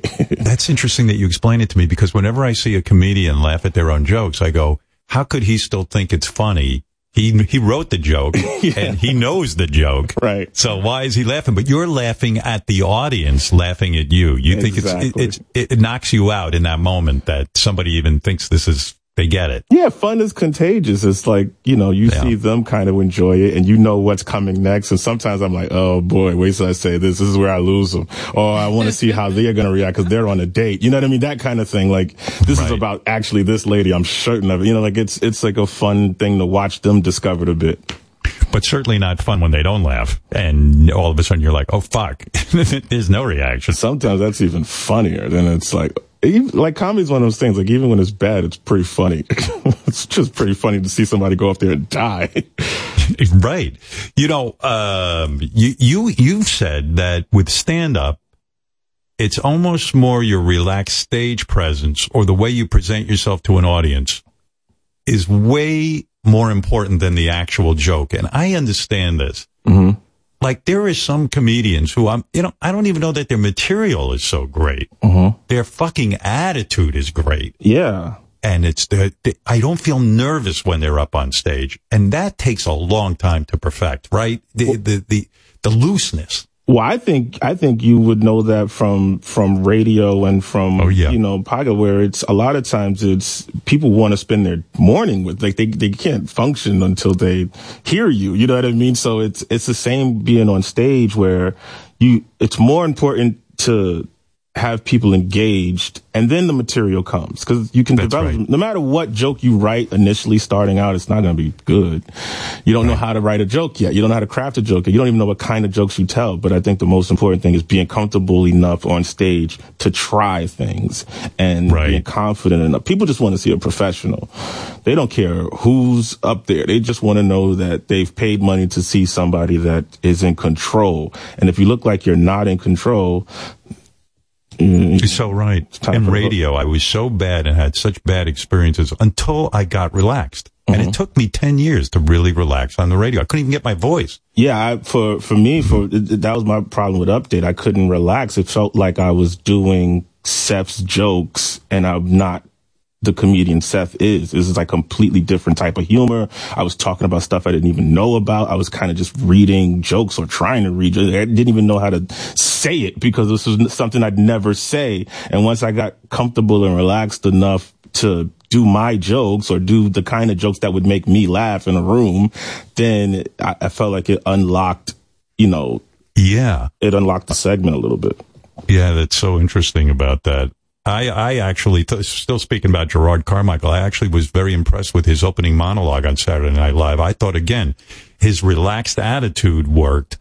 And I even, I even said to myself, you know, this guy could come out once a week mm-hmm. and do the opening monologue. He was that good at For it. sure. Yeah, he's he's that's always been the thing about like Jerrod. Like he's like frustratingly relaxed and cool and you he you don't you get the feeling he doesn't need you to like the joke, which makes you like the joke. You know what I mean? It's, Right, it's right. like Chappelle is the same kind of way. Like it, there's like a certain kind of style of comedian that they they just master that quickly. And he's somebody I, I've known for. I, I didn't know obviously Chappelle for 30 years for when he started, but I've known Jerrod for 10, 15 years, and he's always been the same.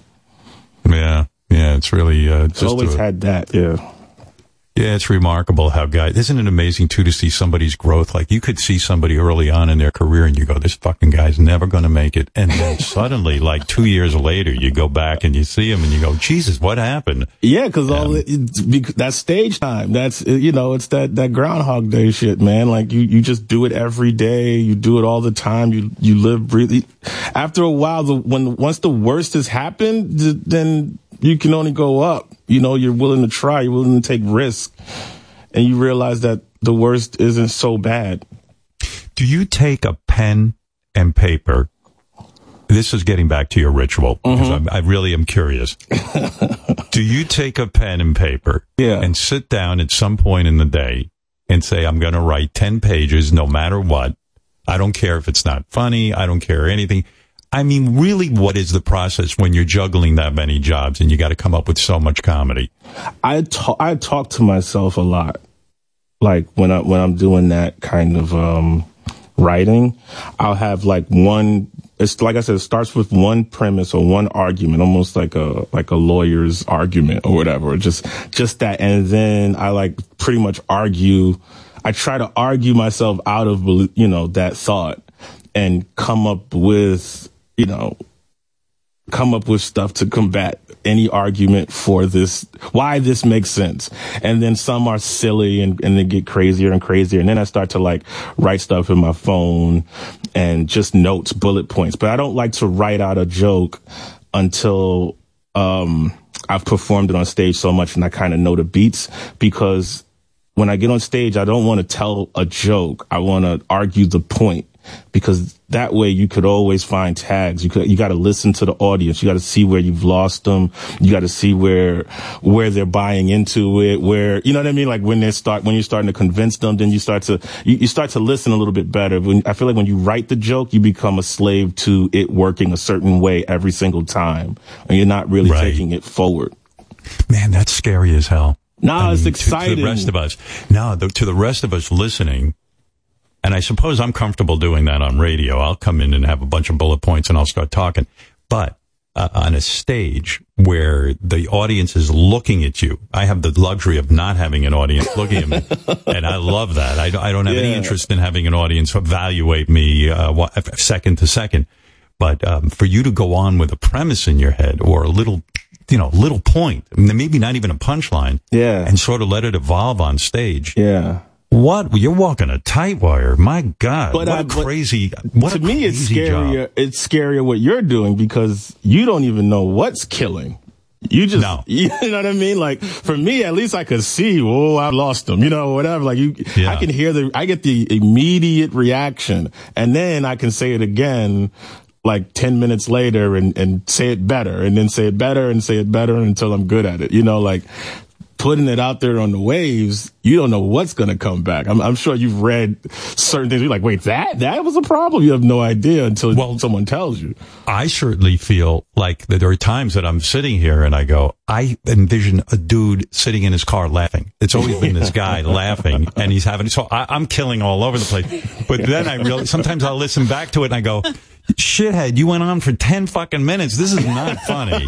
uh, who is, this imaginary guy in your head doesn't exist and you Yeah. got to tighten this thing up. I mean, it's, it's crazy. And, and then, although sometimes fans will write me and go, that shit you did doing an impression of your mother was so funny. And I go, oh, good. You know, cause you really don't know. You You're really right. don't. There's no, there's no, there's nothing to test it on. It's fun though, man. It's like, it's exhilarating. I want to like perform right now. I've never wanted to perform at 10 in the morning before, but now I want to perform. because you're getting stimulated thinking about it. Yeah. It's like, I still am so amazed by you that you had this whole career before comedy. You, you started in stand up at 26, which is late for a guy to start in stand up. You had this miraculous art career going. I, I still want to see some of your painting and It stuff. It wasn't good. If it was good, I would have, I would have stuck with it. but you got hired by what was it, Tommy Hilfiger or something? And, Yeah, uh, I mean, you had Spike Lee was buying the shit you painted. I mean, yeah, that's pretty impressive. Yeah, but it, Yeah. you know, it wasn't. Do you paint at all uh, anymore, or you no, just have dropped it? I got so much shit at the house now. Like I, I get like gifts, like you know, friends will like get me like canvas and paints and stuff, and uh, I just it's just hard for me to lock in and try it. You know, like I'll doodle sometimes, but it's it's so hard for me to like sit and say, okay, now I'm gonna paint. I'm always like, I'm gonna go on stage. At some point, I, I should. If when I quit the show, I'll do that. That'll be my retirement gift is to actually put brush to canvas. And what do you do? You do portraits? Is that mostly your thing? I don't I don't even know what it would be now at this point. But I, I, I used to like portraits. I like I like still life. You know. Yeah. I, I like I like some abstract kind of funky shit too. Like it just depends. I don't, it's so it's so hard to like even it's it's like a weird thing to even think about. Why? It's like it's like talking about what you loved about your ex after you've been married for 10, 15 years. Hmm. You know what I mean? yeah. You're like, I don't even know. I guess she was funny. I don't know. like, I don't, it's hard to, it's hard to like, you know what I'm saying? Yep. I know. I get it. Uh, hey, by the way, they, I was talking about this earlier. That Netflix special you did, you know, Shame the Devil. Oh, thank you. One of the things I loved is this observation about Juneteenth. I think this is one of the best jokes I ever heard. White people should not get off that day for a holiday because it's like celebrating the day you stopped hitting your wife. That is the greatest observation. You know what I mean? I mean, it's really the fucking truth, isn't it? Yeah, it's a fun one. I do you uh. remember Juneteenth being a thing, Robin? No, never. I, I was like, Juneteenth, Ju- what, how did I miss that? What is that? I just I found had to go about- find out. And then when I found out, I was like, well, that's fucked up. yeah, I, I hate when like people make it seem like you should know this stuff for years Right, and years. You're like, oh, no one knew this before Google. I don't know I- who th- who found it and said, I'm going to make this a thing. Yeah, it because was- it was not a thing. It was never a card section. a I thing don't now. remember the Goo- I don't remember the, the Juneteenth card section at CVS. No, there was no, you know, we didn't have the little things we, you know, do the drawings and the reports at school. None of, none of that happened. No. you know, I like bringing up these bits because, you know, when musicians come on, we can have them play a song. Right.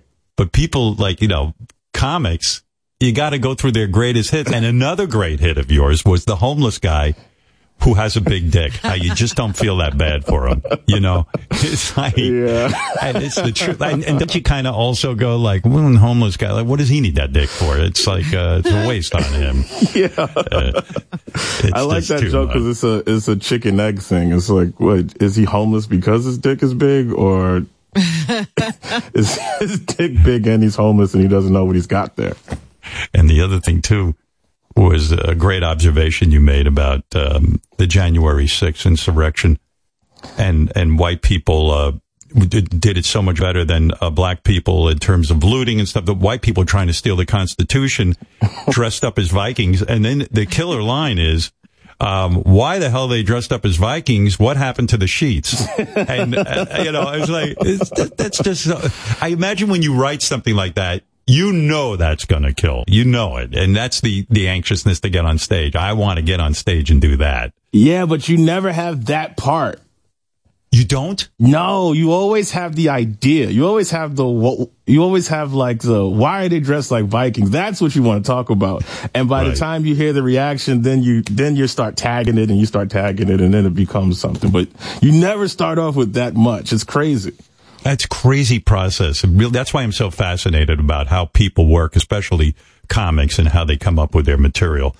Um, you know, I think I told you this the last time that Jerry Seinfeld, he writes everything out before. He does not want to come up with it on stage. He feels the audience is entitled to a finished, polished show. He shouldn't be working shit out on stage. Well, but, he, um, he, he charges a lot more for tickets than I do, so I could understand his trepidation. But for for fifteen bucks, man, you could you could see some half baked shit, you know. yeah, right. Yeah, yeah. If you're paying 15 bucks, you can hear me work a few things out. Yeah, his whole audience is in tuxedos or wherever, some opera house. Like, yeah, you should have a polished act by then, Jerry. Right, absolutely. yeah. The the the um the the other thing I heard about you is you did write a sketch for Saturday Night Live that never made it on called Wet Coma. yeah, I did. It, it was a great idea. Why did that not get on Wet Coma? I think your whole audience is probably. I I think I got an idea why Wet Coma didn't get. It was it was um, Owen Wilson. Uh, he was he slipped into a wet coma, so he was just moaning in a hospital bed. So the coma is like a wet dream. So when people Yes. came to visit him, he was in the middle of coming and having a wet dream in his coma. You can't do that on Saturday Night Live. I don't yeah, get it. Yeah, and they're trying to like, yeah, we had a, we, we- I, I remember, and it was stuff like that, like that killed at the table, but for whatever reason, we put it in front of the audience. People were baffled. like I had this one, I remember Larry David hosted, I don't know if we talked about Larry David hosted, it was one of my favorite sketches. Um, he played a guy that, that came up with the California raisins and he invited Kenan, he invited Kenan and Leslie over to pitch the California raisins to him. He's like, yeah, they're raisin. They sing Motown songs. Like, well, this is kind of racist. He's like, well, how is it racist? and, uh, and we had like all these drawings of like the California raisins as pimps and uh, playing basketball and shit. And the audience saw it and they were just like, absolutely not. We find out stuff's not funny at the same time as you do, is what I'm trying Well, to say. the um the M&M sketch you wrote with the guy who works in the M&M store and has to apologize to all the other people who work there because of all the horrible things. I think uh, Zach Galifianakis was the, Galifianakis, the- yeah. yeah. Michael that was Bryan, yeah, that was great. That's one of your best sketches, I think. You that know, was the first live sketch I got on. You're kidding. Yeah. And you know, you're able to, you know, deal with racial issues, even when, when you write, wrote, uh, Black Jeopardy for Tom Hanks. Yeah, Um, Tucker, yeah. Yeah. I mean, it, it was a good sketch because it also pointed out that these white, um, these, th- a lot of these white people had a lot in common with black people. Like it, it, it you know, it was great. It, but, but white guys, I think, would be afraid to write that, you know? Yeah, uh, Black Jeopardy was always, uh, like tricky for us to write, uh, Bryan Tucker and Kenan Thompson. Like we would always be in a room kind of trying to figure it out. And cause we never want to write it unless we have like a direction for it to go in. Like the first one I think we did was for Louis and then we, we were trying to, I think Louis didn't want to do it actually. He was, Why Louis C.K. You mean? Uh, Yeah. Why, why? Why not? Because he felt um, uh, that it was uh, what too I don't politically know. I- yeah, I, I don't know if he thought it was too politically incorrect. Maybe he just didn't like it. I don't know, but it was like a, it was like kind of a hard sell. I remember it being. Um, he kind of didn't wasn't sure about it, and then it and then it worked really well, and then I think he was more confident with it. But um, the next time we did it, we was trying to like figure out different ways to do it and like what would make sense. So it's always kind of hard to do those sketches because every host wants to do it, and we're just like, but we have to figure out a reason to do it. So it makes it kind of hard to have 20 years ago, we would have done that sketch probably 15, 20 times. You know what I mean? Right. We've done Celebrity Jeopardy so many times, or we've done like the hits so many times. But for that sketch, it's always kind of hard to figure out what direction it's going in. When you first got to Saturday Night Live, you're the only black writer, Yeah. and uh, knowing your stand up and stuff, and so much of it has to do with race. Would you bring up stuff uh, in sketch meetings about race, and then everyone goes, "No, no, no, we can't do that. You don't no, understand." that." No, it would never be that. Like Saturday Night was such a like you almost never hear no there. You you you'll you'll be gently nudged in the direction that they'd like for you to be in, but they never really because it's kind of a writer's friendly. It's probably like the most writer friendly show, being that mm-hmm. Lorne comes from a writing background. So the writers are, have like a real good handle on all everything they want to do. Like even in the rewrites, as head writer, we'll tell them like we think maybe it should go here. We should, you know, it feels like it needs this, and that's a suggestion. If you don't take the note, it's not like you're fired. You just better be right. You know what I mean? Or you get less trust, I guess, in the system. But for the most part, the writer kind of always has an opportunity to say, no, you guys are wrong. This is what I really want to do. And, you know, just put it in front of the audience, at least for dress. But, um, but the white writers, they would they get it? I mean, you're That's coming the from a different. problem is that if you're the only black guy in the room, they may just not understand what the joke is. That's why it was so much fun having like Sam Jay and having Gary Richardson and having, you know, when, when it was more black writers in the rooms, they could kind of laugh at stuff and you, you, they would understand where the joke was coming from. And then, and then people would be like, oh, maybe there is something to it that I don't get. Cause there's a lot of stuff on the show that I don't get. you know what I mean? From that other perspective. And right. I got to kind of trust it because it's killing around me. And I'm like, well, I guess they know something I don't know. I was I was way into the weeds on your career and reading about like I'm always curious about Saturday Night Live and the office that you shared. You had you um you shared an office with uh, Jay Pharoah and later with Leslie Jones, and I'm like, What is it? Do they stick all the black writers in the same room together? Like, did it, do, you, do you ever get to work with white people, or do they keep? Is it is it the last bastion of segregation? I mean, what's going on there? I, it was me. Jay was brutal because Jay had the smallest office, and I had, and they like put me in there, and it's like me, Jay, and a popcorn machine. If you could just imagine what that smelled like. oh God! But then, uh, yeah, it was me, Tim Robinson, and Leslie Jones in an office, and that certainly wasn't big enough. But Right. uh, it was a lot of fun. Now that you're head writer, do you have your own office? Do you have like a big uh, section of that that building? Certainly not big, but I I do have my own office. I do have like a, a small little a small little slither. But in a way, isn't that a disadvantage? It's probably good to be with other writers in a room. I missed it. I was way more productive when I when I was writing with like uh Tim and Zach who have a show on Netflix, a great sketch on Netflix. Uh I think you should leave. They they shared an office with me uh before they left the show to do their own show. And that office was the Lonely Island office. And then after we left, it became the Good Neighbor office. And now it's the Please Don't Destroy office. So it feels like it's like a it's like a three man office that for whatever reason, like a lot of weird stuff comes out of. It's like something something in the in that office. What was the story with Leslie Jones that she would? She had a bag or something where whatever you asked her for, she had in the bag. Like Yo, if you needed had, like, a snack, She's whatever like, the fuck you needed. roller suitcase when she first came in, man. Leslie was, she's the best. She's had this roller suitcase and she just have like oranges and medicine. She's like, you need penicillin? Like, what you got penicillin for? She had like the craziest shit, man.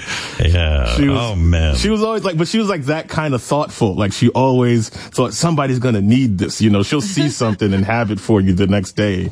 And you're like, well, I don't need, I don't need, uh, icy hot right now. Like, what are you giving this for me? I read your uh, tweet when uh, that whole thing went down with Will Smith and uh, uh, Chris Rock, but has that affected you at all in terms of going to a club? Do you think like, oh, is this opening up the door for people to jump on stage and start mixing it up if they don't like something, or have you, just put it out of your mind and said, I'm just not going to fucking deal with it? Yeah, I can't. I try not to think of it, you know, and I try not to think about it on stage because it just makes for a, a tension that's not exactly fun.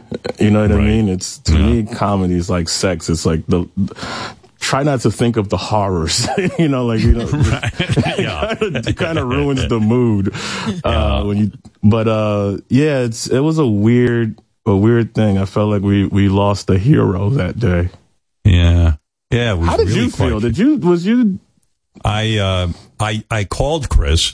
Mm-hmm. Uh, I didn't speak with him. I left him a message saying, "What kind of fucking bullshit is this?" Yeah. I was outraged that no one in that audience took this guy and threw him right the fuck out, and then they're applauding him ten minutes later. And I, I said, "This is the most bizarre thing I've ever seen." You know, the Chris- worst part too was that they they made him still give out the award. Yeah, yeah. They didn't like dump out to black or anything. Like what? If that was like Tilda Swinton, that would have been it would have been a forty minute commercial break until they figured out what happened. They just still made him read the fucking prompter after that.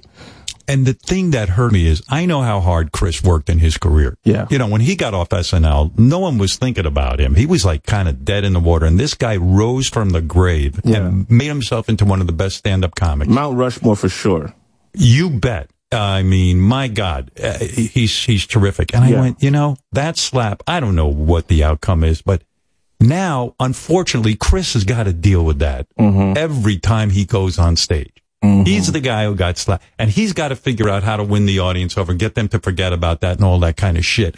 He should sue Will Smith for two hundred fifty million dollars for I'm what so- it's going to cost him. I'm so glad you said that because one of the things that annoyed me was, you know, when it was happening, people were like, "Oh, well, now he's selling tickets." You're like, "Yeah, he had a polished act that he wanted to present to people, and now his people are buying tickets to hear him talk about this dumb shit that he has zero interest in even bringing up." And I think for a long time, that's probably why he didn't bring it up because he wanted to just get the story over with. He had an act; he was prepared for something else, and now he's he's just hijacked his show. It was like, yeah, I, I, it annoyed it annoyed the hell out of me, but you know whatever. Have you spoken with him, or have you just I kind of? have. I, I haven't spoken to him about that as much because I'm always, uh, you know, it's Chris Rock. I'm always still going to ask nerdy ass questions about other shit. And he's Yeah. usually, he's usually giving me career advice and stuff. Uh, right. uh, Were you talking me friends- off a ledge. So you haven't talked specifically about that. But No, no, no. No. But but when when you talk to a guy like that, Mm-hmm. uh, it's thrilling because he's at the top of his game and and and and and he's someone that you can really uh, talk about show business. But are you hesitant to bring up stuff about stand up because it's like you know you don't go to Paul McCartney and talk about music because you're afraid you're going to be like oh he just thinks I'm all I want to talk about is music. Do you try to talk about everything else but comedy when you talk to Chris Rock? No, I, I like talking about comedy because he, he's like some like I don't have a I'm not from a showbiz family. Like no, it, it's kind of good for me to be able to talk to people like in a way that I would talk to my big brothers or my dad or something like that. Like if I like if I called my dad and was like, "Hey, you know, should I leave SNL? This is what they're paying me." He's gonna be like, "Yo, you better stay forever." You know, like, you know Chris Rock could give me some crazy? Yeah, they, give, they give you what? You know, like an office. You know, so it's uh it's hard to you know to talk to other people that are respected in that way and in a relatable way and get relatable advice. But, but for Chris and for Dave and you know even you know Attell and you know certain guys that I look up to, I could kind of talk to them and and actually get something useful. He's so right. When you don't come from a show business family, right, where it is completely out of the realm of possibilities that Yeah. you could be in this thing that it, the elite people are in. Yeah. I, you know, I remember my father would say to me, "You, you can't be on the radio. You're an idiot." Like literally, just would say it. So, and the weird thing is, when I got into radio, I became this rebellious asshole who never turned to anybody else from radio and asked a question. And it was probably such a huge mistake in my life. I didn't make friends in radio. And I'm envious that you have that awareness. I can turn to these people and treat them as like the family that I didn't have or the confidant I never had. you Yeah, know? I, I, it, it's a lot. Like like you were just talking about. You know, initially it's you know when you're when you're in that when you're upstairs at the cellar or you know backstage at the stand or you know all these clubs. This is where you kind of this is what we're talking about. You know what I mean? This is this is kind of why you're not nervous. You're like, oh man, I'm working on this bit. Oh, I got to do this city. Hey, what do you do here? What, uh, you know, whatever. Oh, I'm thinking about trying going out for this. Hey, you know what you should do? Uh, you know, it's, it's almost it's like our golf course. This is this is our talking shop. This is our you know giving advice. This is our taking advice and shitting on each other and all of that kind of thing. And by the time you almost forget you have a set. Sometimes you know, there's guys that go there and forget to perform. Are there comics who are antisocial in the sense that they don't want to share with you, they don't want to offer advice, they or or there's a chip on their shoulder? Because I, I relate to that. I think I had some sort of chip on my shoulder about uh, Oh, rejecting man. everyone else. You know, Oh man, I always I will say this. I will say this. I felt like and and there's a there's a ton of exceptions. Don't get me wrong. There's there's a there's a lot of exceptions. I'm not saying everybody, but I felt like for me starting out, it was harder to get like um advice and encouragement from the bigger black comedians than it was for like the mainstream white comedians. I felt like they were a lot more welcoming and I, I don't know if it's because they didn't think of me as a threat or think of me. I think a lot of times like, you know, for the older black comedians, they they came up in a time where there'd be one comic at a time.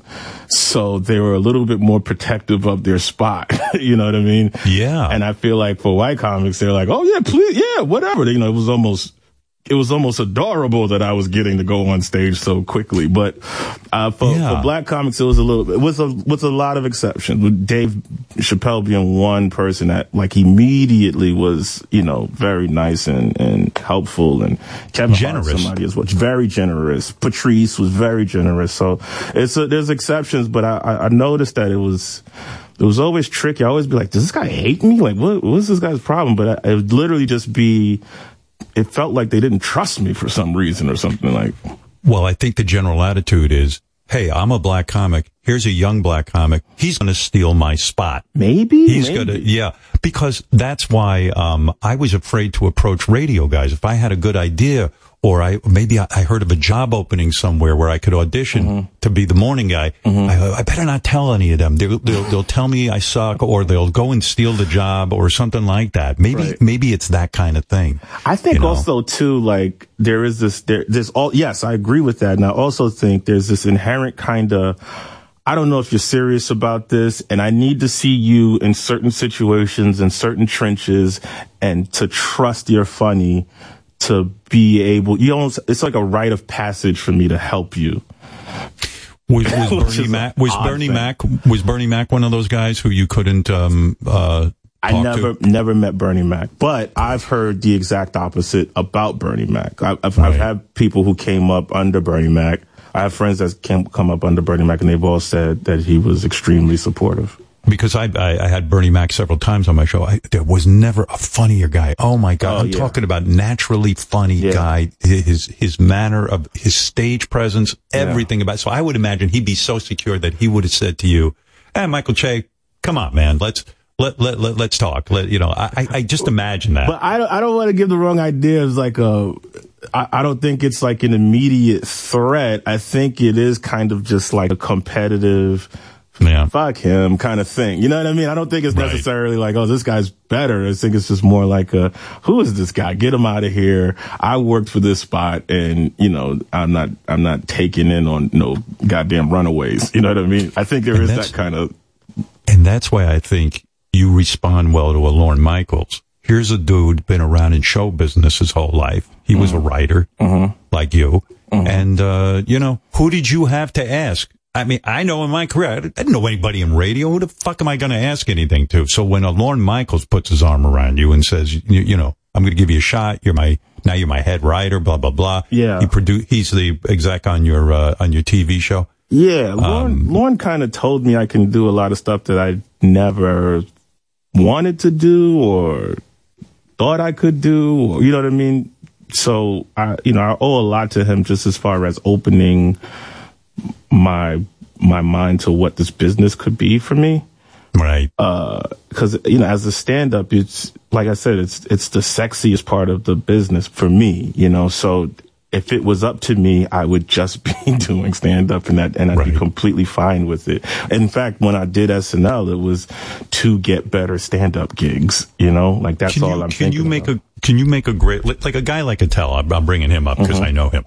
Yeah. Can he make a great living? I mean, he's not. Of he's just doing. course. St- yeah. Hell Like, what- yeah. what's a guy like that earn? What it, it- he's because he's a top comic. We Yeah. don't see him. Listen, he's able to concentrate. What could a guy like that earn a year? Could he make? I don't know. What could he make? I don't. I mean, I don't know what he does make, but I'm sure he could. He could make whatever he really wanted. I mean, it, it's. I, I think it's just a matter of how often he wants to go on the road and which venues he wants to play. So he's a wealthy man. I'd imagine so. I, I mean, I imagine he's fine. I don't know. I don't know how wealthy he is. I mean, but I imagine he's he's fine. I, I don't know. I guess I'm not really thought of that. Nobody's seen Dave's house. Nobody. Yeah, I haven't. I haven't, I haven't been to the. I haven't No, been to the It's like- Hamptons place. You know, But, uh, career, yeah, yeah, right. You know, on- you know, on career day, you go, hmm, maybe I'm thinking about a career in stand up. What can a guy make? You know, like, okay, yeah, you know, yeah, how I much? never, I never really like. I don't know what anybody makes. Like, I, to me, like Netflix. Is that kind- true? it Come on. abso- it- outside of Netflix announcing how much money they're giving people for specials, I have Right. no clue how much people make. Sometimes I'll see comedians like I, I saw like. You know, Fluffy on Jay Leno, like show his car collection or some shit. You're like, Fluffy? What? what? not that he's not a great comic, but you're just like, I had no idea Fluffy was, was a billionaire. You know, you have Yeah, no right. idea Jeff Dunham has a helicopter. You have no idea how great some of these guys are actually doing. I mean, Maniscalco is somebody that's a, that's a killer. And Right. he's selling arenas on arenas on arenas. And you, you don't know that. You just look up and see him at Madison Square Garden. You're like, oh, I guess he's doing well. You know, like you never, you never really think of it until you start hearing numbers. Cause we're not, we're not movie stars in the way that like, oh, Jim Carrey or Will Smith or somebody, oh, they got 25 million to be Batman or whatever the fuck. You know, for, for stand-ups, it's just what you do. You know, what, where you play and how often you play. I say, I think they should talk about it because, like, I know rock bands, like, like the Eagles set the, the standard for how, uh, how much money the promoter gets versus, Mm. you know, you know what I mean? Like, it's almost like you guys should have a conversation about it, but I guess everyone's too embarrassed to sit there and, and, and discuss it. I even think with these Netflix specials, in a way, do you, like, when you sell a special to Netflix, you're like, wait a second. Chappelle got what? And you guys only want to give me this? But yeah, I mean, yeah, like, yeah, for do sure. you find, don't you see that like most comics? I know when I came over to Sirius XM, every radio guy I knew said, "Hey, I heard what Stern's making. Give me that." Exactly. And they were like, well, "Yeah, but you're not bringing in the subscribers the way uh, Stern is doing, so they wouldn't give it to them."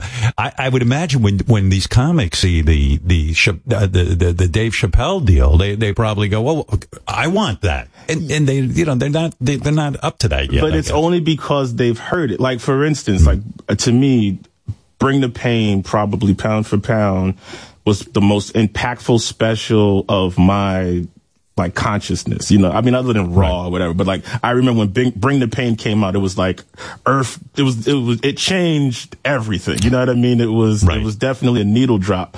So. I don't know how much he made on Bring the Pain. I don't know. I never thought, oh, he must have made a hundred million bucks. I have no clue as to that until you start hearing people announce numbers. And then I don't like that they announce numbers though, because I think they start to they start to put comedians in different categories that we, we kind of have to it's almost like knowing how much your, your priest makes, you know? It's like, ah, I don't really want to take advice from this guy if I know that he's well, very also, wealthy.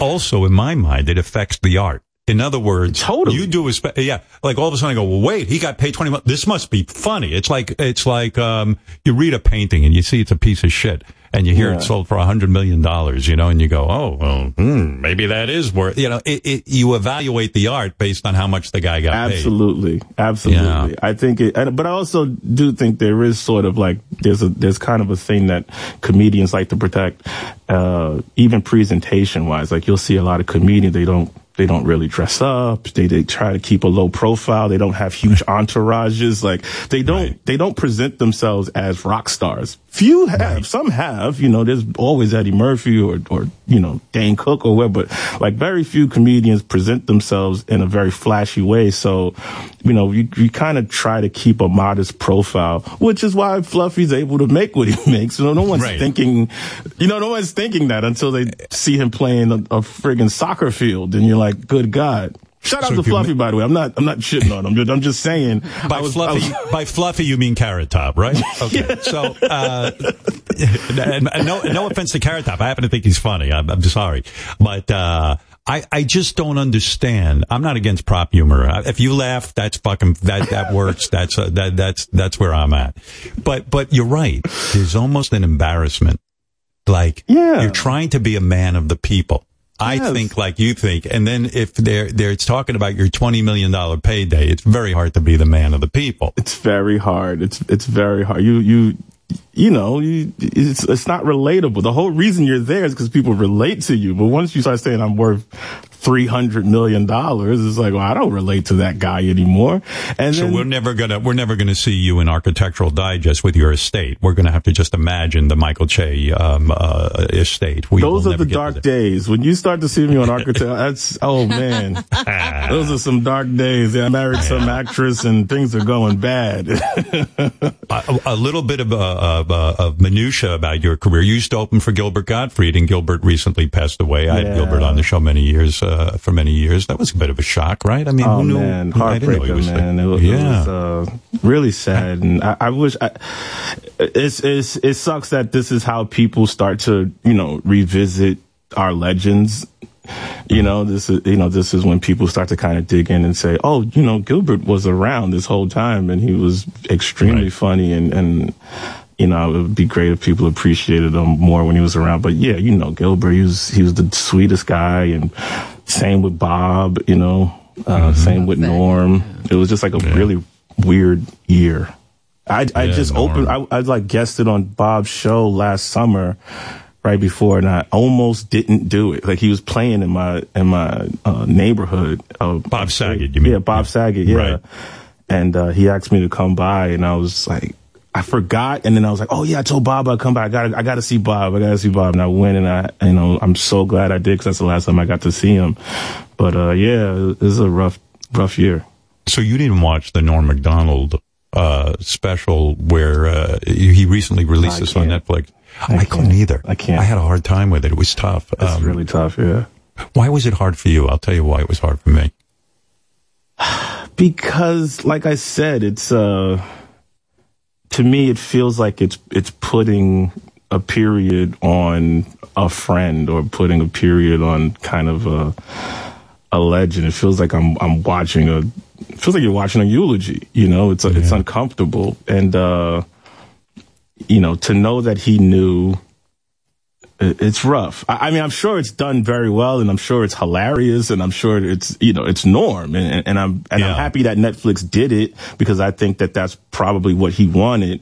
But for me, knowing him, it's hard to watch. Yeah, I thought the, the I started to watch it and I, I had a hard time because the material was brilliant. It Yeah, really was brilliant, but it wasn't being done in front of a live audience. And I was like, oh, this isn't how Norm wanted us to see this. Yeah, yeah. I mean, uh, uh, ridiculous of me to figure out how Norm wants us to see it, but that was the feeling I had. And, uh, Yeah. I don't know. I mean, maybe like this he knew this would be the only way we'd see it, and he'd rather. That's what I've read that he knew, you know, Yeah. going into what he was going into that this might not ever get out and he loved the material and he wanted it seen. that's that's. I mean, but that's the fucking curse. You know what I mean? Like that's that's what we deal with. That's why I say, oh, I'll give it all up to just do stand up full time because it's like of all the things you have to think about, knowing your mortality, knowing your fate, and you're like, I got to get this joke out though. you know what I mean? No, even if even if I'm sitting on my couch, like that's the curse. That's that's a lifer. Isn't that something? That's Oh, going to be you. I'm telling you, you you love stand up so much that it, right to the end you're going to be doing it. I got a feeling. I oh, really oh, truly man, do. I, I really truly believe so too. If there's something that I like more than stand up, keep it the fuck away from me.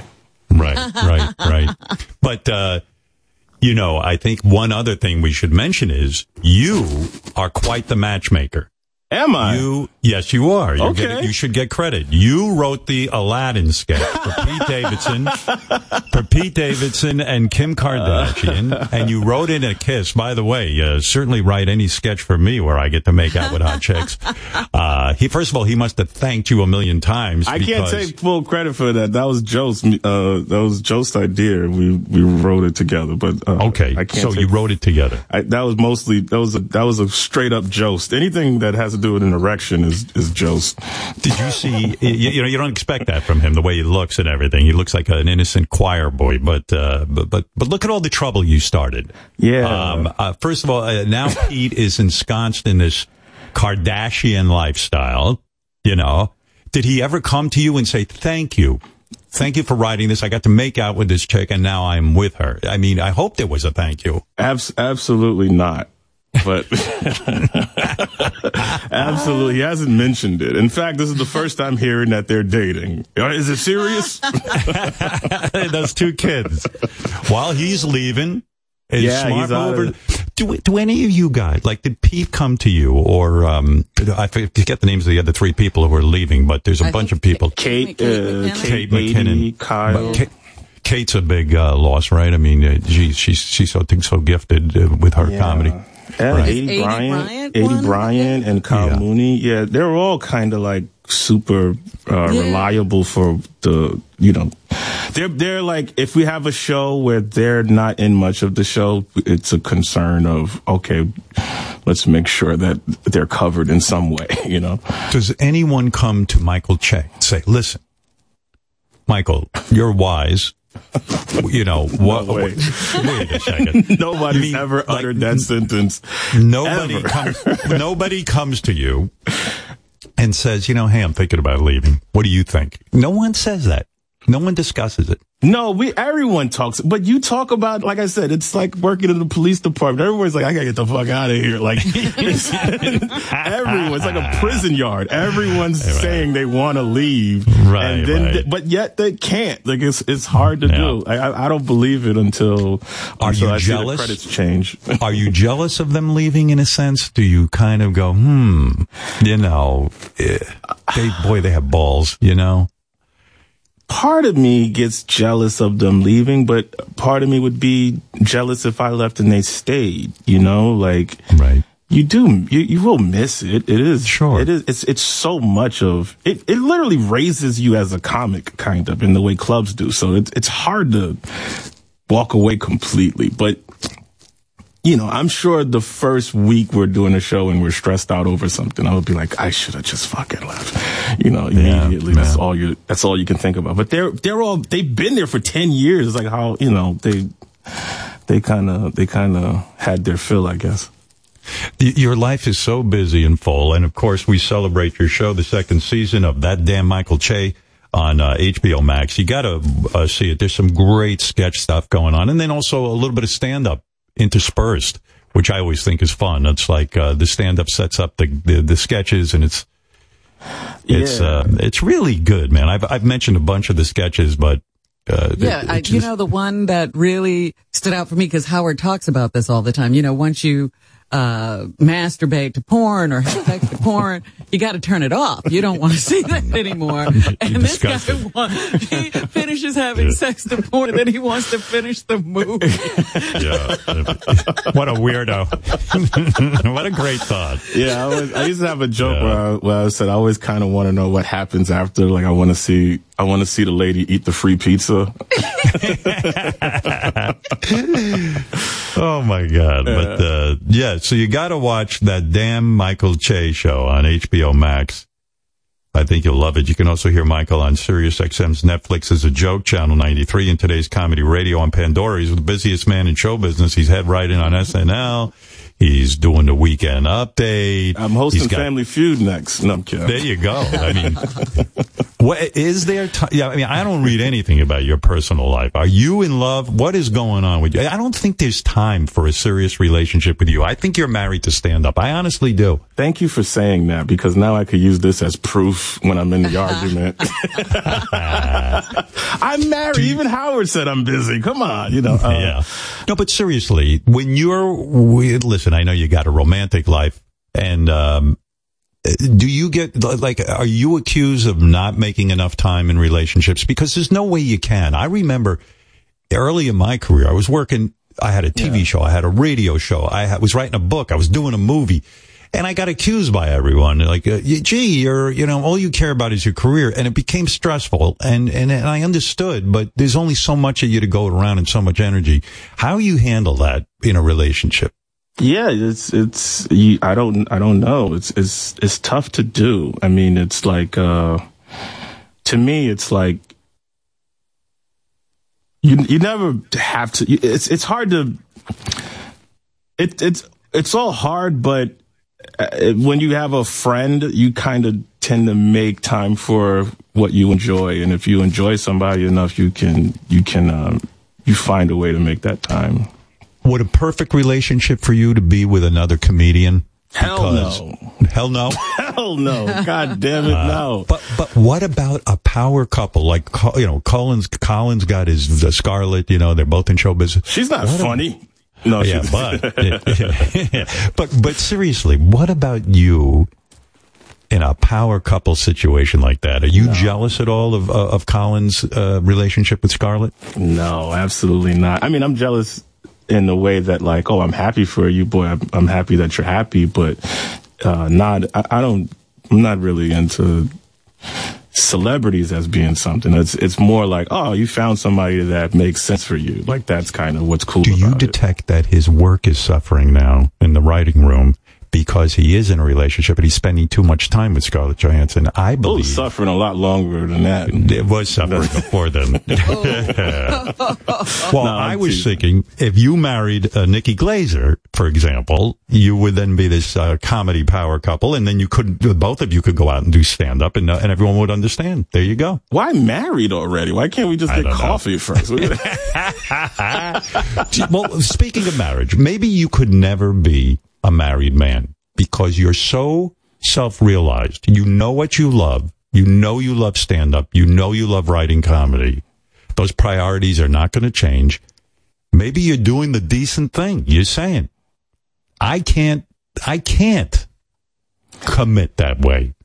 I think that's how I justify it.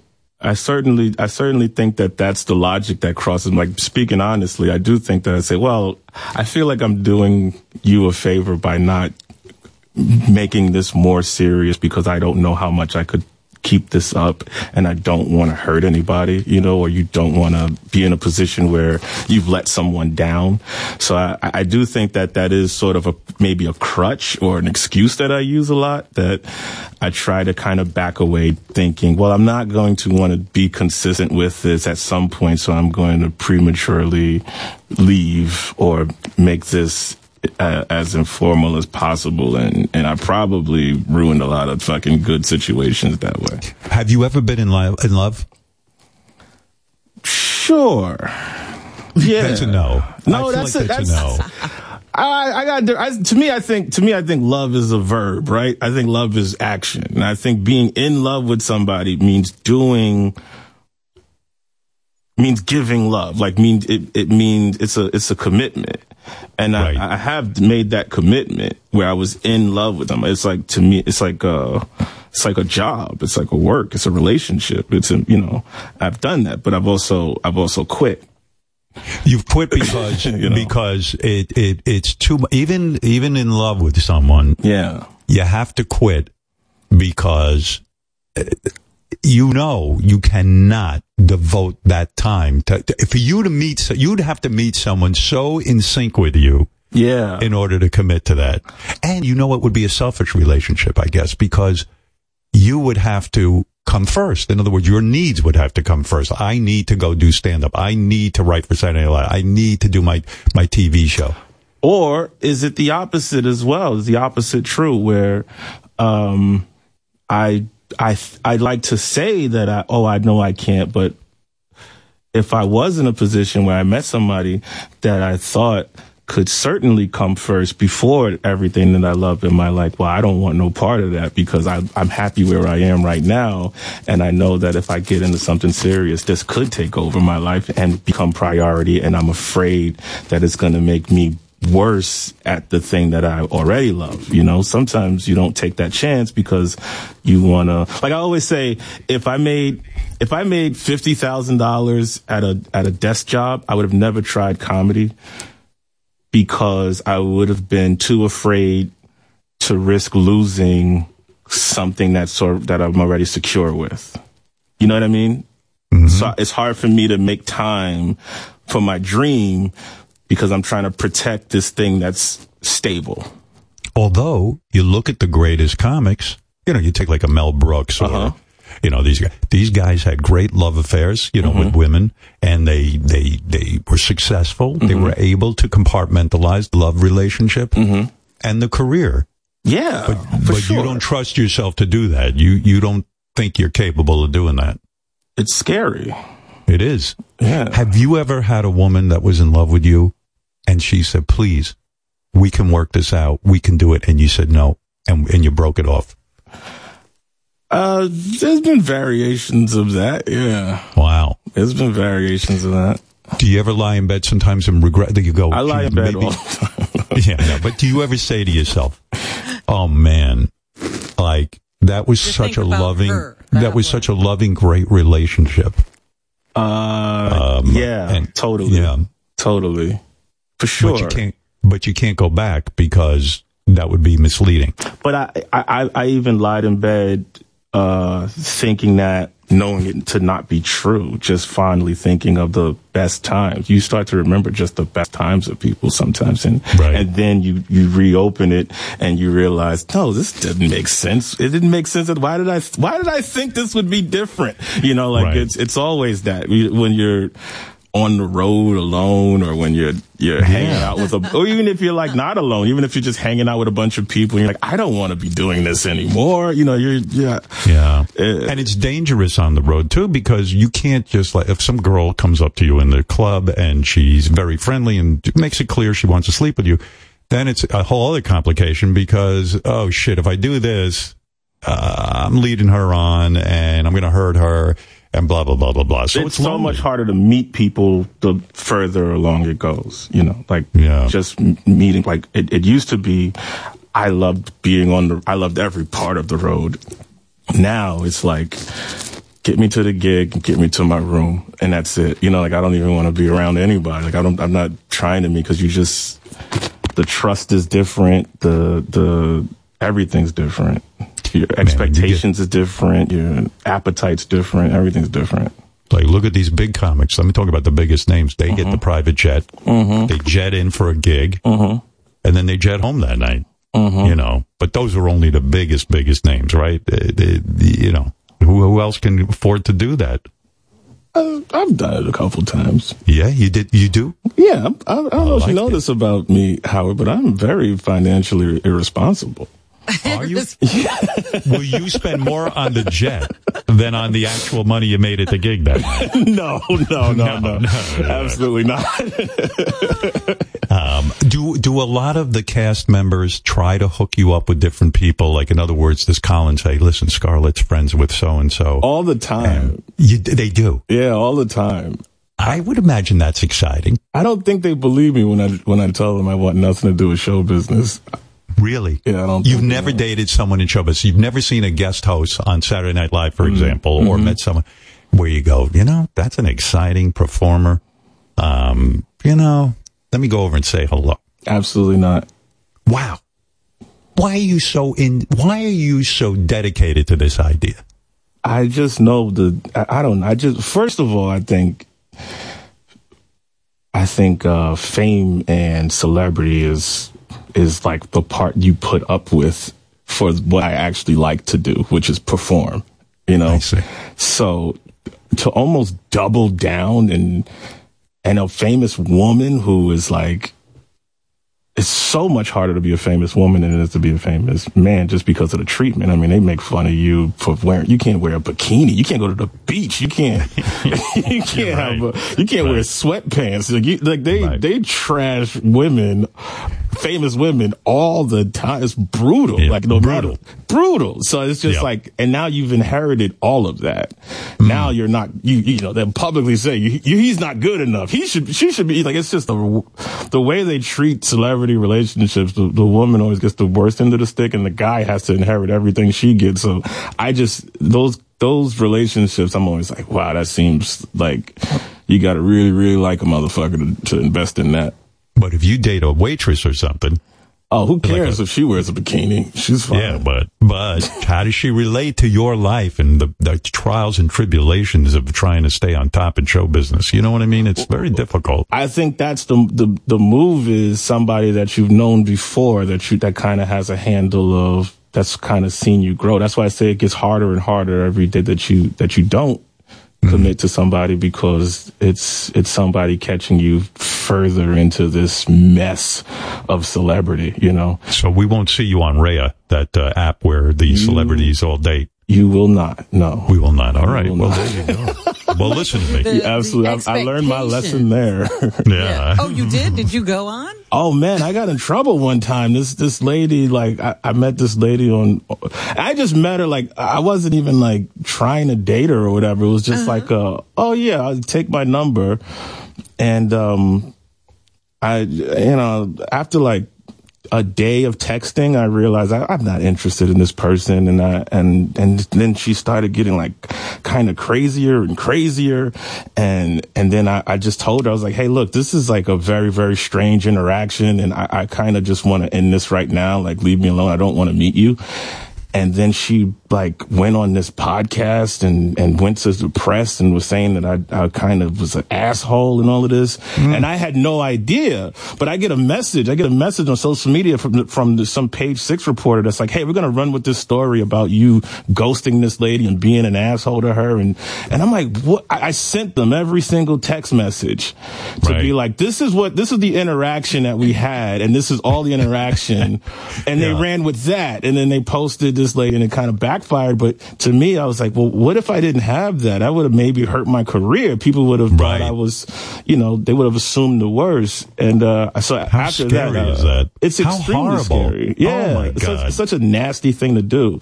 But, you know, also you, you start to, that's what I'm saying. It's so, it's so much harder to kind of just open up and think people have the best of intentions when they That truly is do. a soul crushing story. Yes. I mean, you know why it's soul crushing to me? Here you are, you know, we're talking about your career and how hard you've worked at this and like you've beaten the odds and you put a lot of effort into it. Yeah. Somebody who, who you just even just have a text exchange with is out to ruin it. And it's just fucking heartbreaking. It really is. They, like, man. Who thinks to do that? Right. Right. Who does? And guess what? They'd hardly have to put any effort in it. All they have to do is say he ghosted me and he's awful. And Yeah. everybody goes, "Ooh, we got to f- uh, follow up this story." Yeah, they wrote. They, they were writing the story. Lady's like, "I'm going to write the story. Do you have any comment?" I was like, "What? No, I don't have any comment." But I just like gave her the proof. Like, dude, I I didn't. But and, And even also, having even to if I do that. did, even if I even Yeah. if I was an asshole, I can't I can't even be an asshole anymore. What what happened? Right, right. That's Yeah, sort yeah. part of humanity, right? And back in the day, Elvis used to paralyze women's breasts with a with a pool cue. I mean, uh, what did you do? You- talked. Nobody even said talked. a word. Nobody said, said a a word. Oh. Hey, so uh, let's uh, let's just say this: watch the second season of that damn Michael Che now on HBO Max. I'm happy to report it is a good fucking show and it's funny. Oh, and there's thanks, a lot man. of funny ideas. I only mentioned a couple of the sketches because I'm not going to sit here and recite all of Michael's uh, comedy, but it's but really you great. should I'm- watch the show. It's great. yeah, I- I'll tell you one thing. The, one of the funniest things you'll see is uh, on the show. Um, it- it- it's this bit about going to a, an ancestry, you know, finding out about your Oh, yeah, yeah, ancestry. yeah. and then you learn. Oh, that was the uh, best. Michael learns his uncle was an FBI informant who set up Martin Luther King and Malcolm X. And then he finds out his aunt was a makeup artist who invented blackface. And, uh, you know, that's pretty funny. Not only I mean, that, his original ancestor turned in the slaves that were going to escape. Right. yeah. It's such a great observation, right? I mean, really, those ancestry shows, everyone has great ancestors. Nobody's ever just like a regular dude. Isn't that right, Michael? That's absolutely correct. yeah, yeah. Well, it's a great show, and uh, congratulations on all your success. And uh, uh, so the I second wanted season. to ask was because you do, you direct and you write and you do all this stuff. Do you see yourself making movies, you know, as you, you know, go on? Because you do have that eye and that, of course. you know, especially building the sketches and all that. Oh, absolutely. I mean, I think that's that's one of the things that I'm certainly focusing on in the next year or two is is developing uh, scripts and, and other shows and helping other people with stuff too. It's like, yeah, I would love to. Like, st- that stuff is is is really exciting and fun for me. But um, and stand up, of course. Michael is uh, helping me. I didn't want to say this. He's helping me write my show about the psychic who, um, after after school massacres, goes and, um, and and does psychic readings for all the parents who are grieving. Yo, Robin said something. I, I uh, also that like I always say it. With, you know, especially building the sketches and all that. Oh, absolutely. I mean, I think that's that's one of the things that I'm certainly focusing on in the next year or two is is developing uh, scripts and, and other shows and helping other people with stuff too. Like, yeah, I would love to. Like st- that stuff is is is really exciting and fun for me. But um, and stand up, of course. Michael is uh, helping me. I didn't want to say this. He's helping me write my show about the psychic who, um, after after school massacres, goes and, um, and and does psychic readings for all the parents who are grieving. Yo, Robin said something. I, I uh, also that like I always say it, it drives me crazy is that they never like the dead people never can just talk. No, they can never they just have say. initials, but they don't know their name. Yeah, what are they? Are they doing charades or something? Like, why would Yeah, they just idiots. speak plainly? Yeah. yeah. It's so great. Um, anyway, there's a million great sketches. Uh, there's even one where, um, Michael tries to hold a black excellence brunch. No one shows up. And then there's a security guard holding a brown paper bag to make sure the attendees are black enough to get in. They have to be darker than a paper bag. But that, you know, You're I'll letting let out you. all the secrets. Nobody calls you on that. This is called this is called a teaser. Uh, watch the second season of that damn Michael Che now on HBO Max. A lot of great comedy there. Hear Michael on Sirius XM's Netflix Is A Joke. Channel 93 in today's comedy radio on Pandora. Thanks for giving me so much time. I'm saying in advance. I I know I kept you too long, but uh, I just so appreciate you and love having you on. And um, uh, thank you for giving me the Man, time and, thank and being so damn delightful. Thank you so much, Howard. Like seriously, I, it's it's I'm freaking out that you guys even paid attention to the show. Like, thank you so much for real. Uh, It's Same. a pleasure to have you here. Right. Michael Che, everyone. Uh, thanks, Michael. Peace. Peace. There he goes, Michael Che, busy man. Jeez, I look like shit. I just Now, saw why didn't you compare Michael Che to Harry Styles when you were giving me because the, uh, I didn't want to embarrass test? you. Because you're my woman and I don't want to embarrass you. That's why. You got to stop that. All right, everybody. I find him very sexy. Yeah, I know you do. I see what's going on You over can there. Yeah, I can tell. Uh, next Monday, Post Malone will be here. I'm anxious to talk to him. And uh, we'll get to know Post Malone. Never had him on the show before, but I got I turned on to love him. that story where you said, you know, you saw this guy with a tattoo on his face and then you heard him perform and you were like, boy, he's good. Yeah, but you know, I've always, you know, I guess I'm from a different generation. When once you go to tattoo in the face, man, that's that's hardcore, man. I I generally stay away from anyone who's tattooed their face, but uh, Post Malone, I'm making an exception because I saw that uh, thing he did when he covered all the Nirvana songs. Yeah. And, uh, geez, that was fucking great. Man's an excellent musician. So I'm looking forward to talking to him. Robin, always looking forward to talking to you. We'll resume, uh, next week. Everybody have a Shall we fun day. resume? We shall, and we'll be, uh, we'll, well, we'll see you next time. Bye.